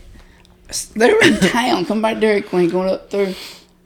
They said a car went by them, looked down, didn't see, the, didn't see the dog, just saw mom in the back by herself, and rode by when the cab looked and see anybody's in there. I guess, I guess they thought mom done pissed dad off and made it ride in the back. the dog was laying down too. That's funny. just, screw you. And, and you know, it being a small town, somebody probably went home and I saw Bobby Connor's wife in the back of that truck. Absolutely. Oh man, That's a real story. that's funny. Yeah, they like they like that dog better than me. Mom, if you're listening, you know it's true. Sorry, they did. I think they've done that with every dog, even when Mac was around. They come to your house and bring him Oreos. They wouldn't bring you anything. Yeah, and it was my dog, Yeah, which is kind of troubling. But still, it was like spoiling a grandkid almost for them. That's what it was. Yeah. And the Oh. new dog, Sam, the weenie dog, Yeah, he bit. Well, he snapped somebody the other day. Mm-hmm. It was Candy. Mm-hmm. Right there. ooh, nice. Yeah. And that's you know, dog don't like me. I've been around, he you know him and Hoss, four, three, four years old, same age, Yeah, around it. No, he always barks at me every single time. Candy, if you're in this, I love you. But you're loud. Your decibels kind of can be somehow sometimes. All right. Walks by. He goes, "Hey, bye, Sam." And leans down. I walk behind her, going to the door, and he just kind of grabs. We get home. She's blaming on me because I walked behind her. maybe you bumped her into him. I don't He like you. No, I was. I don't like you no, it was not my fault. Okay, how could it be my fault when I didn't do anything? It's amazing how much two people can bond over making fun of me that I both love. Her and your dad. Her, well, all, well, three people. I'm sorry. Her dad Sorry, Mary, you got left out on that one. Mother's Day is over with. Father's Day is coming up, so he's showing Bobby more love. That's all it is. I brought up to mom last week. She went. She looked at me and she went, "Oh well, this is what it is." what? First off, did you, you say "is what it is"? Uh. Ridiculous. But yeah, the Winnie dog. You come in the house. If you're anybody come see a house, he'll jump on you, lick you. He's cool. Winnie dog. Mean Well, as hell. I wouldn't walk in there if I was you. I mean, that's of Man, I story. hate, I hate the, the dogs people have, especially, and they're always smaller dogs. You walk in the house, Oh, they're yeah. just fucking going crazy, and then you sit Yeah. down, then they get on the couch and they get beside you. Then they'll start letting you pet them, do all this, you know, and you're sitting there watching TV. You get up to leave, and they go right back into Yeah. psycho mode. It's like, Your mom's dogs don't like that though. what? Hold up now. what are you Cool, doing? it's that gonna go. Yeah. But you know, and your mom's dog's pretty sweet though. Bella? Yeah. Oh, yeah. She's a That- sweetheart. that, that dude. might be because I've had a bad experience. Those rat terriers, vices, yeah, them fuckers are mean. Well, for Mama's track record, she had Wishbone, which was one of the weirdest dogs I've ever known. I remember Wishbone. and uh, now Bella, and I mean, because when Hannah was first going over to mom's, when she was just starting to run around and stuff, I mean, she's grabbing Bella by the tail, trying to drag her everywhere. dog wouldn't do anything. yeah, But as soon as she got loose, it's like back door, Mama, let me out. I'm coming in when she. I'll come back when she's gone. So, I've had enough. About time for me to, you know, yeah, need a little break. exactly. Look. It's, I, you know, animals like people. It's crazy how well animals have personalities and they can say things without saying things. And I've with you, I can look at you or look at me a certain way. I know what you're thinking without saying it. Yeah, it's it- the it- same thing. It's the what I same thing with dogs. yeah, isn't that? It's crazy. I It- mean, it's, it is because I can like I know when my pit bull done something. I know when Ivy's peed Oh, in the floor or she chewed something Yeah. up. Because when I'm looking at it and I go to look at them, Ava's gonna look up with that, you know, confused look, and Ivy's gonna have her head down and under eyeing you like looking up, and it's like, you did it. That's why you're looking that way. You did this. And Damn. Yeah. And she got That's yelled at and whooped so much when she was a puppy because she was, you know, we had her for a while Yeah, oh, before we had. Ava, and so she stayed in the house with us and stuff. So even now, if I go to raise my voice, Ivy's like just kind of like getting in defense mode, looking like what's Yeah. what's supposed to happen. He ain't coming to me. No, I'm good. you know, back to normal. So what my dog will do, Candy will be over here, or anybody, it's not me. He he wants to hang out with them. Yeah, But, he you does know- it when I come over there. Yeah, absolutely. But he knows certain words. That, hey, let's go outside, or hey, bad dog, or something. Yes, last night, she said, "Hey, you know, Hoss go outside," and he he went from "I love you" to "Dad's gonna save me." No, I said, "You go outside. I'm with Yeah. her." He just didn't. He looked at me. He didn't know what to do. he said, "So both are against me." All right, well, shit. I guess I gotta go outside. Oh yeah, it, it goes the same way with Hannah. I can tell her to do something, and she's like, "Mom," and it's like, "No, don't come to me," because you know that's one one of the stages we're going through right now her. I'm waiting one one Friday, Saturday when I'm off is getting knocked on the door and going, all right, here's here's overnight bag. Here's Hannah. We'll see you tomorrow. Bye. Um, you better be I'm in for a hell of a night. I want to go. Look, I trust you, but look, we get a break. Yeah. See, see, Yeah. see tomorrow sometime. Once she gets that, once she gets that stage to where, because she's at the stage now, she she goes to bed and she'll sleep in her bed. yeah. Some nights she stays in there all night, and then some nights she may get up and she's still wanting to run in there and sleep with us. Once she gets completely away from that, then it'll be game on. Just It's- I mean, I'm not, really, the only place she's ever stayed overnight besides with us is with Whitney's mom, and then with uh, Chandra and Nick. Yeah. That's it.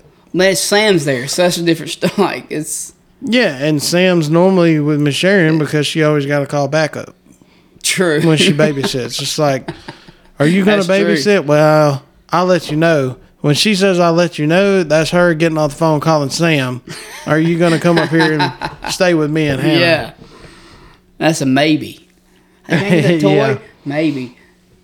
Golly, I can't get the toy then. Like, But it's been it's been really cool though since Hannah's been born to watch her and uh, Sam have the relationship they have. Like, it's like even Sam, like she's gonna come over here because she wants to see Hannah. It's not like she's just Yeah. coming because she's obligated. She Oh, yeah. actually wants to come over here. So I don't know. It's cool. what's nuts is I just thought about for some reason. I remember, remember Eric? Guys you Uh, worked with? Yeah, Didn't- yeah, yeah. The kid. We went to the down. hospital. Yeah, when she was born. Yeah.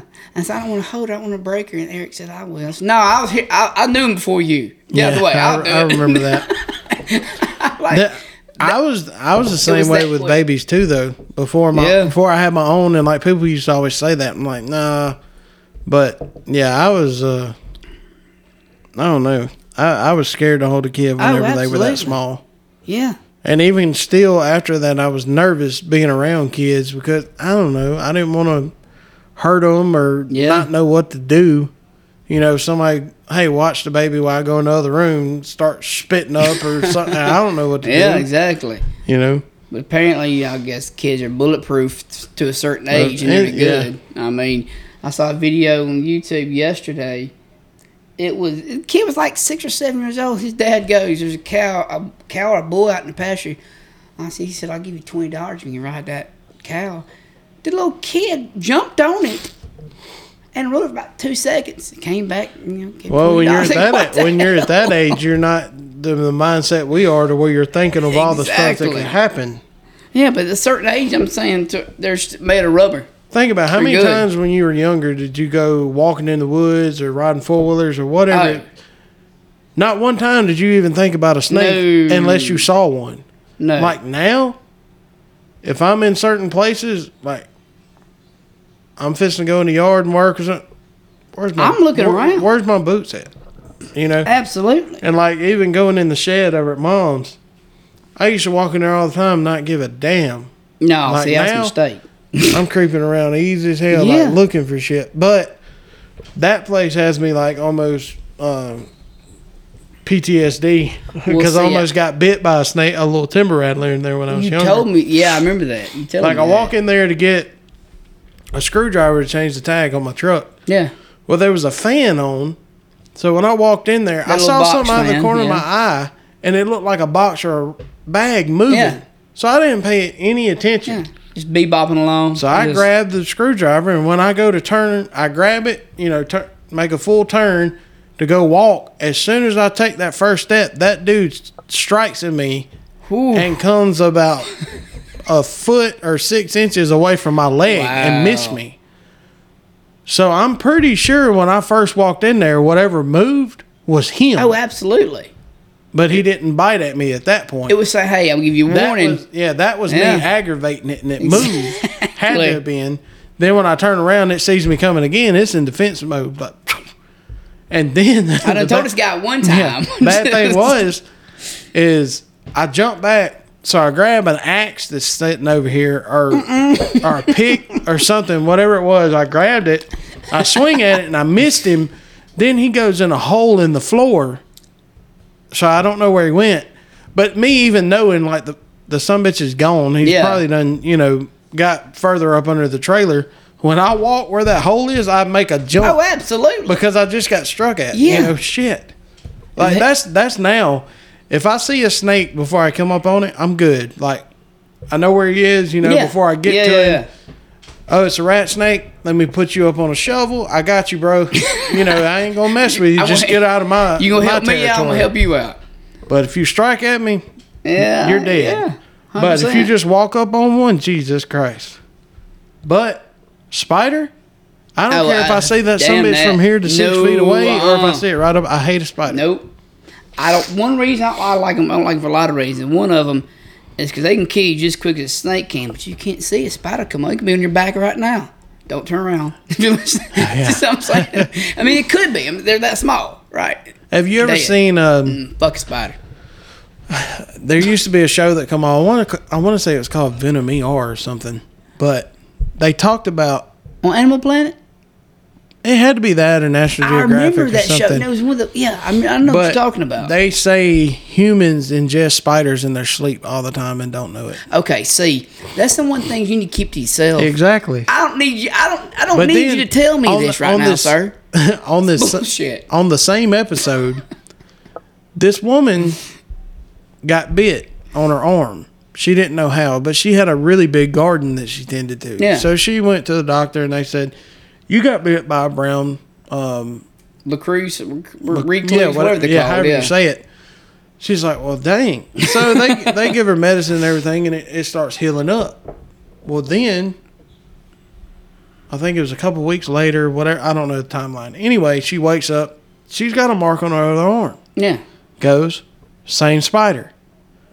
They're like, What? what? What? How did that happen? And so, What? and it, I think it had to be pretty close in the timeline. It may it may have been the same week or something. Had to be. But anyway, they send people out there and they're going through a garden and trying to find a nest. They didn't find Yeah. nothing. Goes back home. She gets bit on the foot. Okay. See. Then she tells them, "Look, I don't go in my garden without shoes on, so Yeah. no way it bit me out there. It's Yeah. got to be in the house somewhere or something because that's the only time I don't have I'm not shoes." a hippie. I wear shoes. And she's like, I've, I'm sure I would have felt it. So they go in her house and they check the house. They find the nest, and it's on the headboard of her Shut bed. up. Shut up. On the headboard of the bed. Okay. See, I don't need to hear that now. And that's one like if you don't, you know, if you don't catch it in time, Exactly. it- they'll cut chunks out of your Yeah, arm it'll eat because it. it, Yeah. decays your tissue and stuff. So, yeah, it was wild. So now I'm gonna check under my bed. You know. Well, that And was behind prob- it. and that's probably the last time I watched Venom E. Oh, absolutely. For that reason, because I'd watched one before Yeah. it where a dude got bit by. He thought it was a tree in the trail, like a had fell over a dead tree. Yeah. You Yeah. know, I don't know, six, seven, eight inches around. He's like, huh. He kicks it thinking it's gonna break because Mm-hmm. Like dead wood wood. Guess what? It was a diamondback Uh, hit his leg and it fucking killed him. Because it took him so long to get to the doctor. When they got there, they treated him, but the leg started swelling up. It started killing the tissue, and God. I'm sure he had to have had health issues too. I don't remember, but yeah, it ended up killing him. So, watching that and then seeing spiders on the headboard, I was like, you know what? This show just is not for me. Let me It's tell you not- something. Ranking what you just said, spider by the headboard, bothers me a hell of a lot more than a snake in the trail. I'm just telling you. I- Agreed.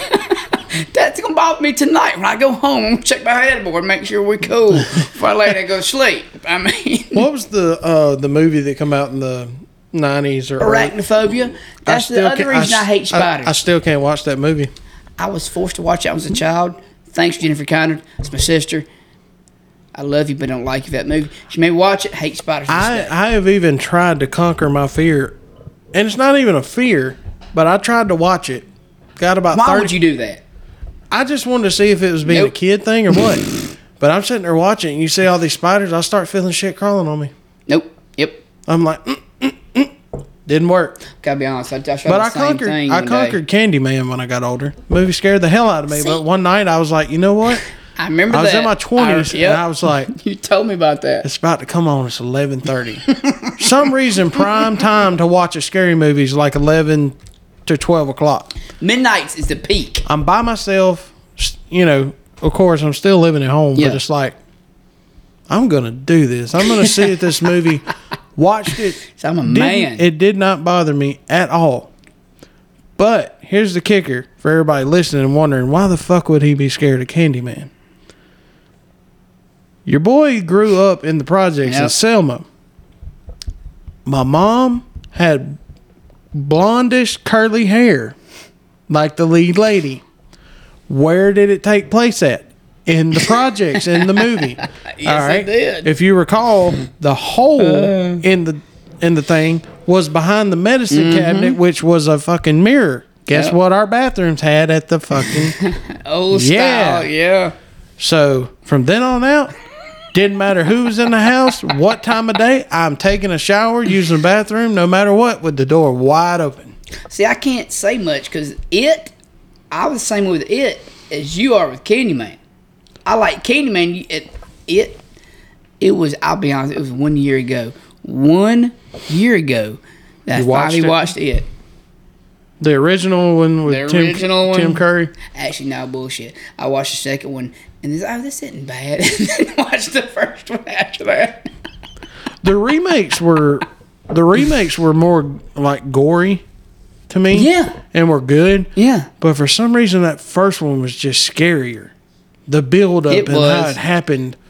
That's Stephen King, sir. That's what Well, he yeah. does. But I think uh, a lot of people or a lot of scary movies now try to go the route of being gory and bloody and all that. oh, absolutely. And I don't think it works as well when it comes to scaring somebody as much as the story and just what could happen. the 70s and late 70s, 80s was a golden era of horror movies. If you ask me. Uh, yeah, and um, probably the reason for that too is when a lot of the original stuff come out.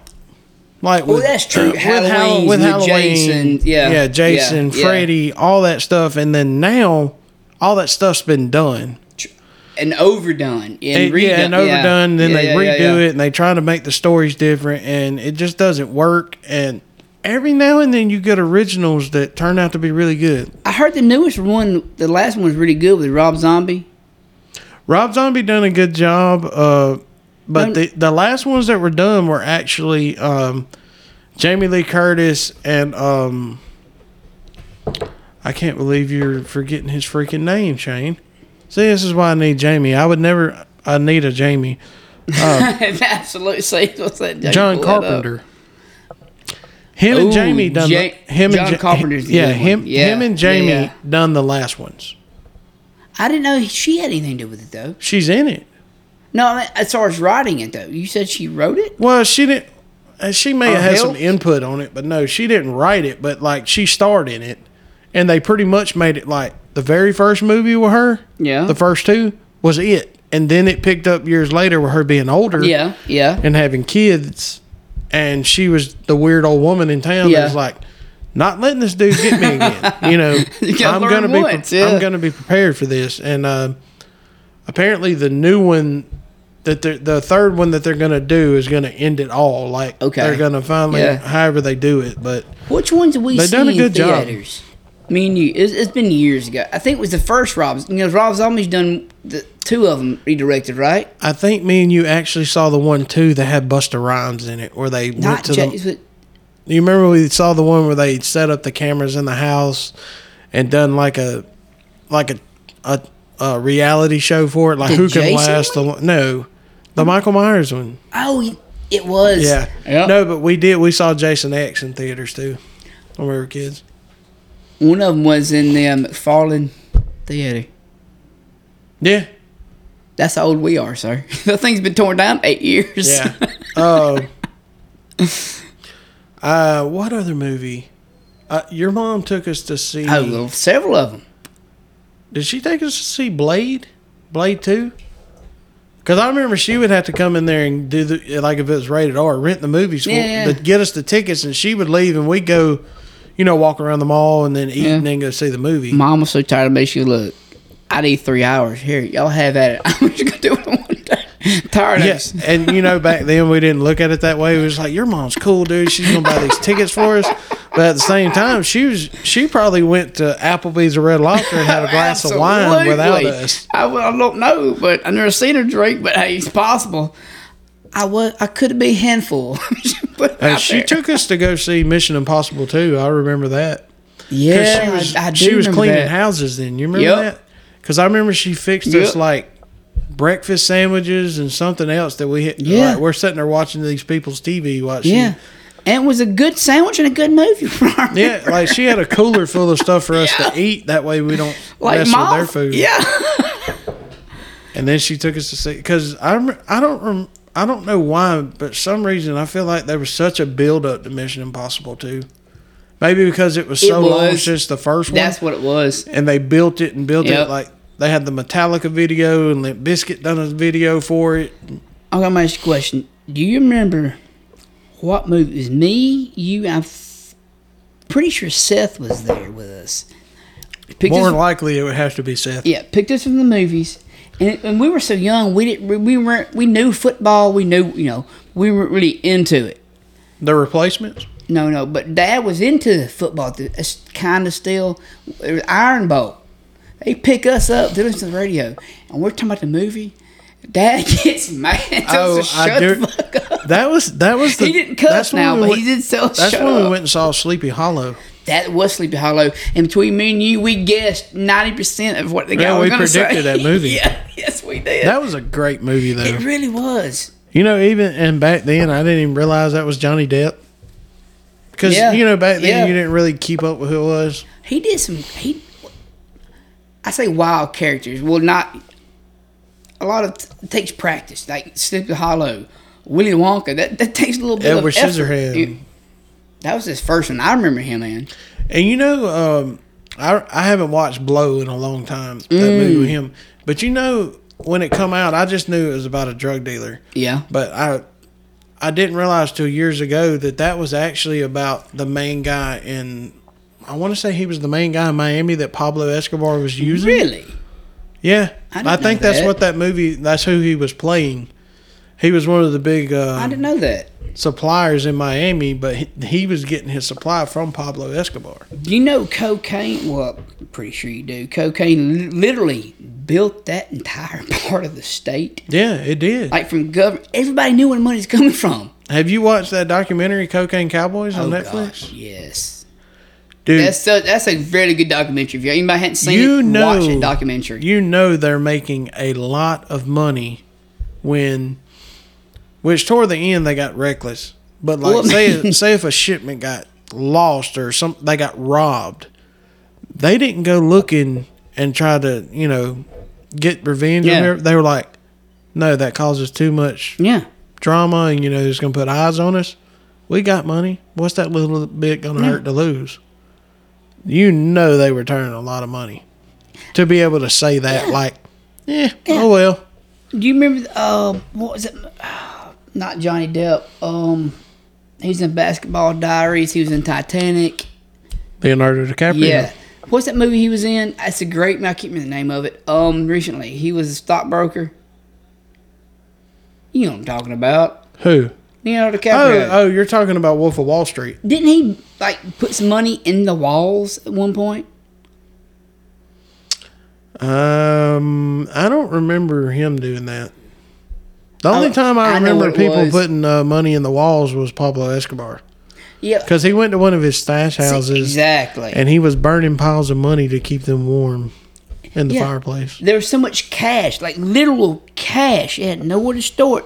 So they would build Houses to stash oh, it in this the guy's walls. a real estate development, and he owns construction. Let's use them. Yeah, insulation was No, hundred dollar the, bills. the guy that Leonardo played, all his stuff was tied up in banks and in stocks and stuff. I but he- swear, I thought I, I gotta I gotta watch that again. Wolf of Wall Street. Yeah. great movie. Oh, absolutely. Hands down, he should have won an Oscar for that Mm-hmm. movie. Like Yeah. the Revenant was really good.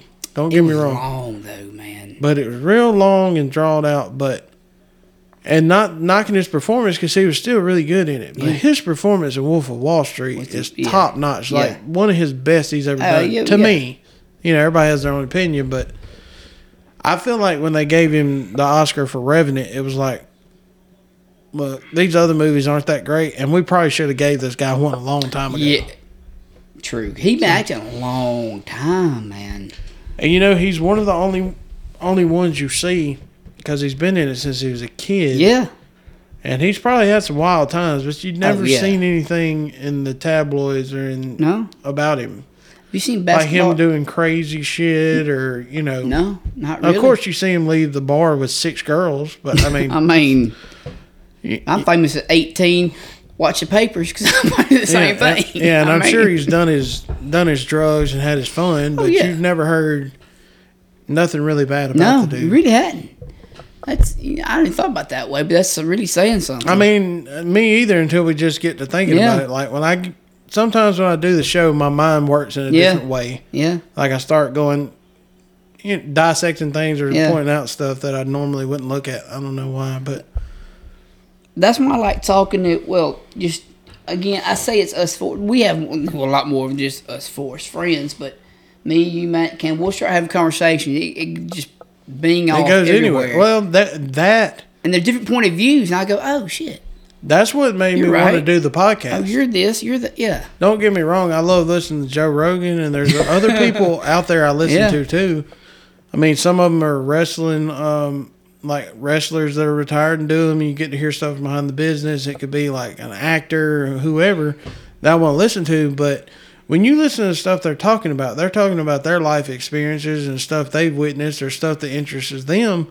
Well, we're sitting out there on the front porch having beers and carrying on a conversation that started with what y'all been up to or how's work going, then it ends up going everywhere across the board. It's like we're Yeah. doing a podcast Yeah. right now, How many times have you said that? multiple times. We're all Yeah. And this is, and I'm finally glad I was able to get this. And, you know, shout out to my wife because she finally, Yes, or she bought this and pushed me to do it. So, and I'm hoping to keep it going and get more people on here with more stories to tell. And I get some people, like when I ask them to do it, it's like, I don't know if I can do that. I feel nervous about doing it. That's how I am. Well, like, that's absolutely. The very first time me and Matt done it, the first show, I was nervous in a jittery way. I was like, I don't want to fuck it up. I don't want to get on there and go. expectations. I get it. Yeah, I didn't want to stutter or Yeah. not being able to keep a flow of Yeah. talking and not get at stopping points and shit. So I think I've done pretty good at it. I might talk about the same topic some on all this, you know, on each show. I come up with some of the same shit, but But that's going to come back to getting more people on here who I'm going to have different conversations different with. point of views. It is. It's the same, Yeah. but it's different. They have different interests, Yeah, and I can exactly. talk to them on what. Now, why does that interest you, or you know, Where did this come from? Or Yeah. yeah. See, well, that's the good thing about well, just people. Period. You know, it's what the old thing like assholes and elbows. Everybody's got a- everybody's a little different. Everybody got a different opinion. Everybody's different, Everybody's got different. Everybody's I got mean, a different likes and different story to tell. So You know, like just you know, friendship is weird anyway. You're like, hey, here's this person. I like this one. Let's let's, let's hang out with that one more. It's yeah, friendship's weird, but you know, it's going It is. strong. I mean, I mean, I've been friends with Wes for a long time, and when Mm-hmm. you look at us, we're completely different people. true. We have common interests, but like, Yeah, there's not yeah. like we're completely different people. I mean, I, I've known what I knew Wes, the other mutual friend, before I knew Shane. They it kind of everything was like, oh yeah, I- so I know. Yeah. It's a complete little yeah.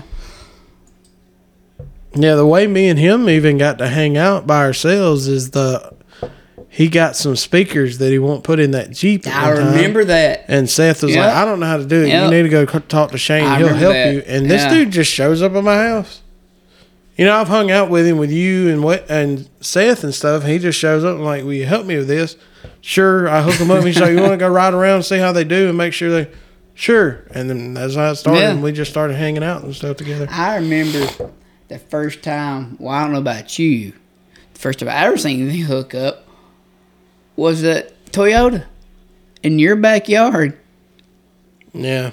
And Perry, Perry was looking. He didn't say anything good or bad. He just looked and kind of walked away. We didn't have a fucking clue what we were doing. clue. And I don't remember who was doing it trying to help Seth, but I remember Not like a damn clue. whenever he started doing it, I was like, well, he knows what he's doing. But now looking, he didn't know shit because this dude cut the factory harness, and, and I remember Perry looking at it after that guy leaves and he couldn't do it, and I'm trying to Oh, help Seth, but I had no clue at Yeah. that. I was 14, yeah. and then Perry comes over and looks and goes. Well, I can't put it back together with your factory harness because I don't know what's what. But I can get you a hot wire and I can find your speaker Mm-hmm. Yeah. wires, and that's how it got hooked Yeah, up. exactly. We're all just three sitting there, just and we're gonna do this, not having a clue. of what we were doing. It's like somebody going, "Hey, what color is that? Color's blue," and all three of us being colorblind. Well, we're gonna figure it out. what Yeah. And what's funny is after my dad sh- showing us that, and I started messing with him more. I become the there for a while. All the people Pretty would come much, to me to hook their stuff up. Yeah. and I got better and better at Yeah. it as I got older. So So I'll never without without that, though. happening, I wouldn't have learned it or know, knew Yeah, how to do it at all. You know? I get trial and error. Yeah, very trial. that was so bad. How about that ten inch? Sub with no 10 box, sub, no box, no amp, no amp, just hooked straight up the wires. And it was basically just making noise. It wouldn't even. that was it. There wasn't even no beat or bass coming. JVC. Yeah? No, it was a Jensen. It was Jensen. It was a Jensen It was sub. Jensen. You are right. Yeah. Yep. Which probably would have sounded decent in the right You know, environment. yeah, I and uh, now it don't matter what kind of sub you get. If you got the right box yeah, exactly. you get the right setup, you can make anything sound Oh pretty yeah, decent. yeah. But still, my gosh, that was funny. Yeah, those were. Road can Tuscaloosa. Dude, can you imagine how much money was spent? Well, gas didn't cost that much then, but I mean, we literally. Well, at would the time it did, Y'all would drive. Y'all would drive the town, come to my house at, I don't know, 9 30, 10 o'clock, and we rode until dark all day. It wasn't my gas. I was riding with him. I we we both were, but yeah. but still yeah. though. Us three in a regular cab Toyota five speed, all three of us packed in there riding all day. Literally all day. Like we might come no back to my house if we wanted uh, for whatever reason, but most of the time we were stopped in the parking lot, walking around in Yeah. Walmart, Winn Dixie, or eating somewhere in town. Yeah. And that wouldn't last long. Much it was just riding. That was it. Yeah, most of it was just riding around Yeah. in the same spots, Yeah. hoping you see somebody you can hang out in the parking lot with, or you see some girl that's not from town that you could be like, "Hey, Which was me one time that I remember wasn't she wasn't from town. We just haven't seen her before. Um, she was she was still from here. We just didn't know who she was. who?" Well, I didn't know who she was. The one at the Walmart parking lot. Oh, you talking about? Jenna, Uh, Uh, we helped her like put some stuff in something her mom's like car Yeah, or yeah, something. yeah, something like that. I yeah. don't. She was a lot older than us too, but I remember like her mom was like waving us over there. I remember Seth was all nervous, like, "Man, we're supposed to get yelled at by this chick's mom and stuff." and we pull up, she's like, "Y'all keep wanting to ride by and say hey to my daughter and her That's- friends." Yep, that's what it was. How about I, Yep. y'all help help Yeah. some ladies out and get this in the car for us? And I remember like, heck yeah. And then we end up getting to high school and they're like seniors. Yeah, We're like, didn't give two shits about us at all. Like, no, no, not at all. They probably just laughed about it. Yeah, absolutely. Yeah, this one kid that could drive and he had two kids that was a lot that was two years younger than him. Didn't even need to be riding around in Yeah, town. two children with you. yeah. Speaking of children, remember the skating rink? I know we talked about it a thousand Oh, times. dude, I love the skating rink. God man. Almighty, how many weekends you might gas we spent up there? And you know, all the times we spent up there and all the time spent out there on rollerblades and um, Absolutely. and just playing roller skates. Dude, I can remember, I don't know, it's been a couple years ago, but I put on some skates and tried to just move around in a small space. Recently, It was it's been a couple years ago, but yeah, dude, I I couldn't do anything. that. I could barely stand up and I'm like, "Hold on. How did I go from like speeding around the skating rink rink and, you know, skating backwards and all this stuff and now I can barely fucking stand up on them?" I, I don't get it. I guess rollerblades and uh, roller skates are not like a bicycle. You don't just pick it back up and it's fine again. Trust me, bro. You know, it was not there anymore. I knew rollerblades. I could never do roller skates. I tried. I failed. to me, to me, I roller quit. skates were harder. Oh, somebody told me once. I guess they lied to. me. It's the same motion. Not the same motion. No, Floor. No, it's not, it's sir. not. Now No, my, it's not my at- face hurts. it's what not at all. Doing? no, it's way different. I'd much rather have rollerblades. Yeah, you hit them curves, put one in front of the You remember the, just- the the the wheels you could buy that were harder? They weren't soft like Yeah, the ones yeah, that come yeah, on it. And they had the the Yep. faster bearings in them or something. But they really did feel like you were going faster. I don't know if it's just the sound of it or what, but I remember we'd all change them out and put them on and think we were just, you know. Remember when we almost got jumped? I do remember that. Okay. It was by 12 more white children. I had a Kansas City Chiefs hat. No, Kansas City What was Royals funny hat on. is not to be sexist, but it was a girl it was a girl. Now, it was a big, strong girl, but it was a girl. because your hat was tilted just a little bit. She walks I up, throwing her it. hands up. You claiming? And it's like, Yeah. I was like, Come on. Like, what? Come on, bro. You're probably just to go home to your big ass house in Hillcrest. What the fuck do you know about claiming? yeah, no shit. What'd you do? Watch Menace to Society before you come in here? You don't it- know what the fuck you're And it was a bunch about. of them. Like we were just sitting there chilling. There was two girls, and somebody put my hat on the side. I just looked around. It was what is happening right now? I remember when you would go up there, you couldn't even wear your hat backwards. Yeah, I do You had to have that, your yeah. hat to the front, and did they make you tuck your shirt in? Yep. Well, no, that that was that was later. Later. It did eventually. But Yeah. yeah, I remember it. Like the stuff just started getting worse and worse, and it's just like it's to a point like, why do I even want to come here? I don't want to be in school. Last year, it was around October. As I was hanging, I had a friend I was hanging out with a couple, her and her son, a couple, two, three months. Turns, I, I kept saying, thinking, you look familiar. You look familiar. I said, did you ever go to the skate rink? She said, yeah. When I was 15 years old and 16, I was the ticket person that I'd pay my money to when you walked in. I said, that's where I remember Holy you shit! from. That's, crazy. it. That going to the movies, and then I remember your mom would pick us up from junior high, and she was working Real estate. real estate in the booth in the mall. And we would literally like change shirts and stuff or shoes on In the, the way, car. yeah, on the way up there. So we'd have a different. Even though we could have had the same outfit on, because it ain't like those people we're going to see saw what we wore to school that day. That's just the mentality you have as a kid. You can't wear the same shit. Exactly. and we would go up there, get there about three thirty or four, and be in there until that pl- place closed. Yeah. You remember that woman kept following me around like I was about to steal something in Hibbett's and I cussed at her? I do remember that. I Those remember that because you brought it up a couple years ago. I was like, oh, yeah, I forgot about that. Uh, I you didn't reminded because, me.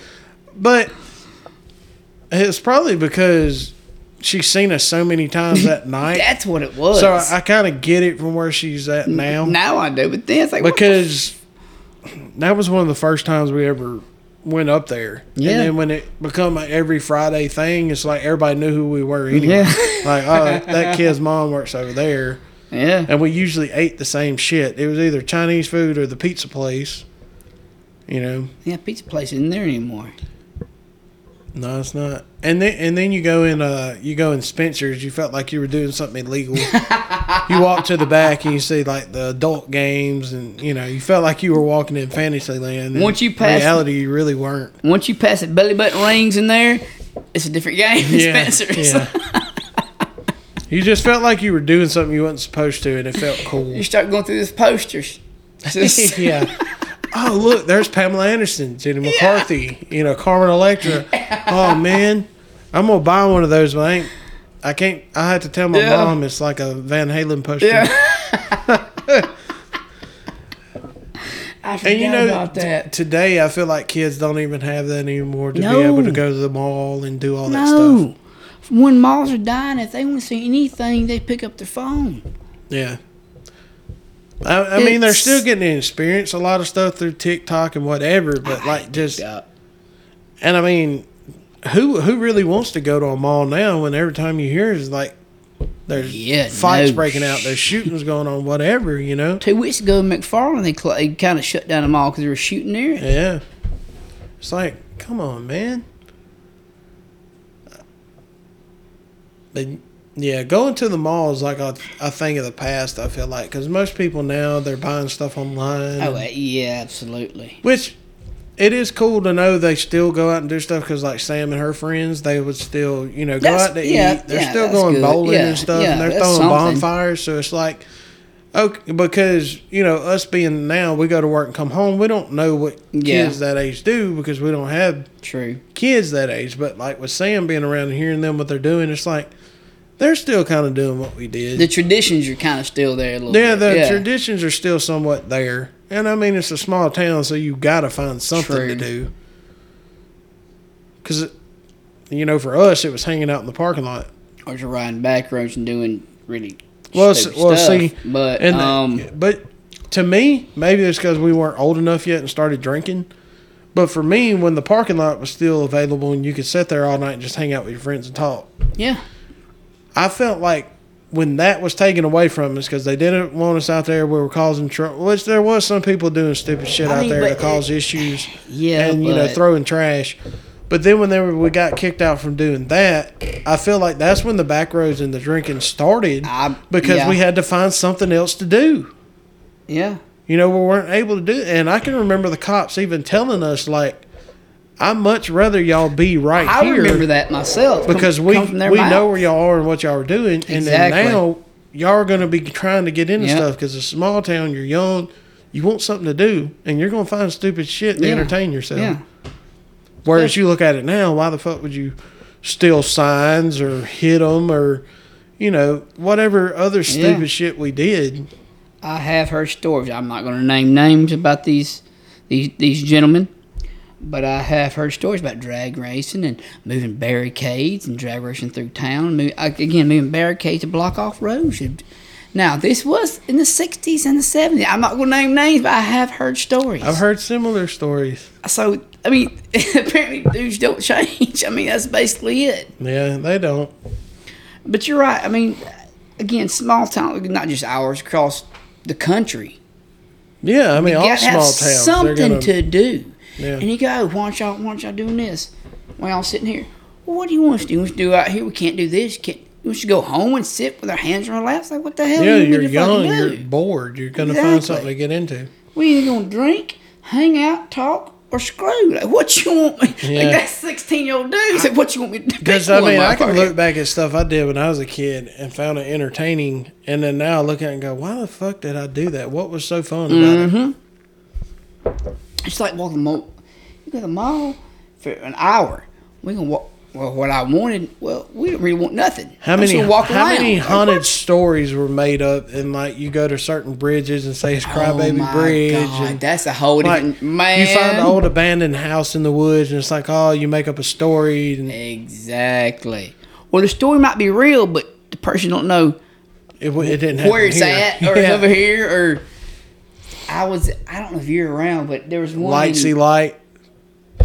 There's one in Brierfield. We made up a story, and I had that Remington 12 gauge I had behind that stand. Yeah. and somebody said I can't remember. I think it was Michael Deason between between us. Yeah. He said Justin, go behind. That's some bird shot. So we got some more people, Notch Cobra and Tyler Grum, more Yeah. people over there, and we'll give you a signal. I just pow pow. I've never heard four people run out of a house so fast in my life. And probably holler too. oh, absolutely. Yeah. One of my one of my favorites was taking JJ out there to that house in Palmville, which is for people who don't know, the middle of our town to where this house is in Palmville is probably at least a ten minute, maybe Yeah. fifteen minute Yeah. drive. Probably fit. One thing about it's probably yeah, fifteen minutes. Yeah, probably side, yeah. fifteen minutes at the most. So we take a friend of ours, we go out there, and he's got a gorilla suit. I full for- body Oh gorilla my- I suit. forgot about this. So he puts this Holy suit shit. on, goes inside this old abandoned house, Yeah.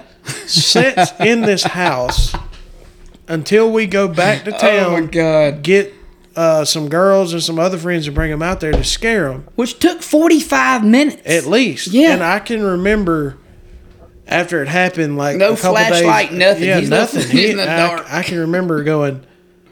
Dude, were you not scared? Like, how did that not bother you? He said, dude, I was scared as fuck. I got in a corner and put my back to it and just looked down at the oh floor. my god.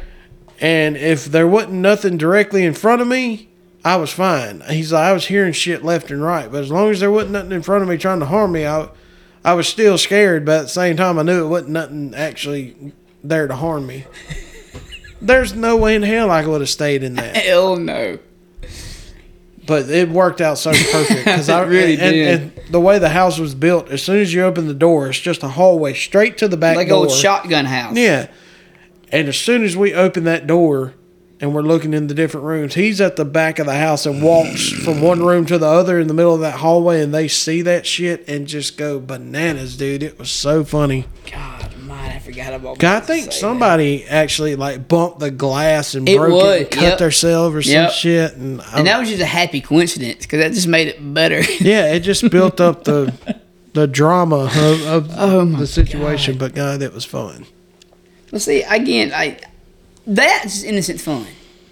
Yeah, As yeah, far it as is. in small towns, innocent fun. I mean, it's just you can have something to do. Yeah, Cool. He's just hilarious. but I.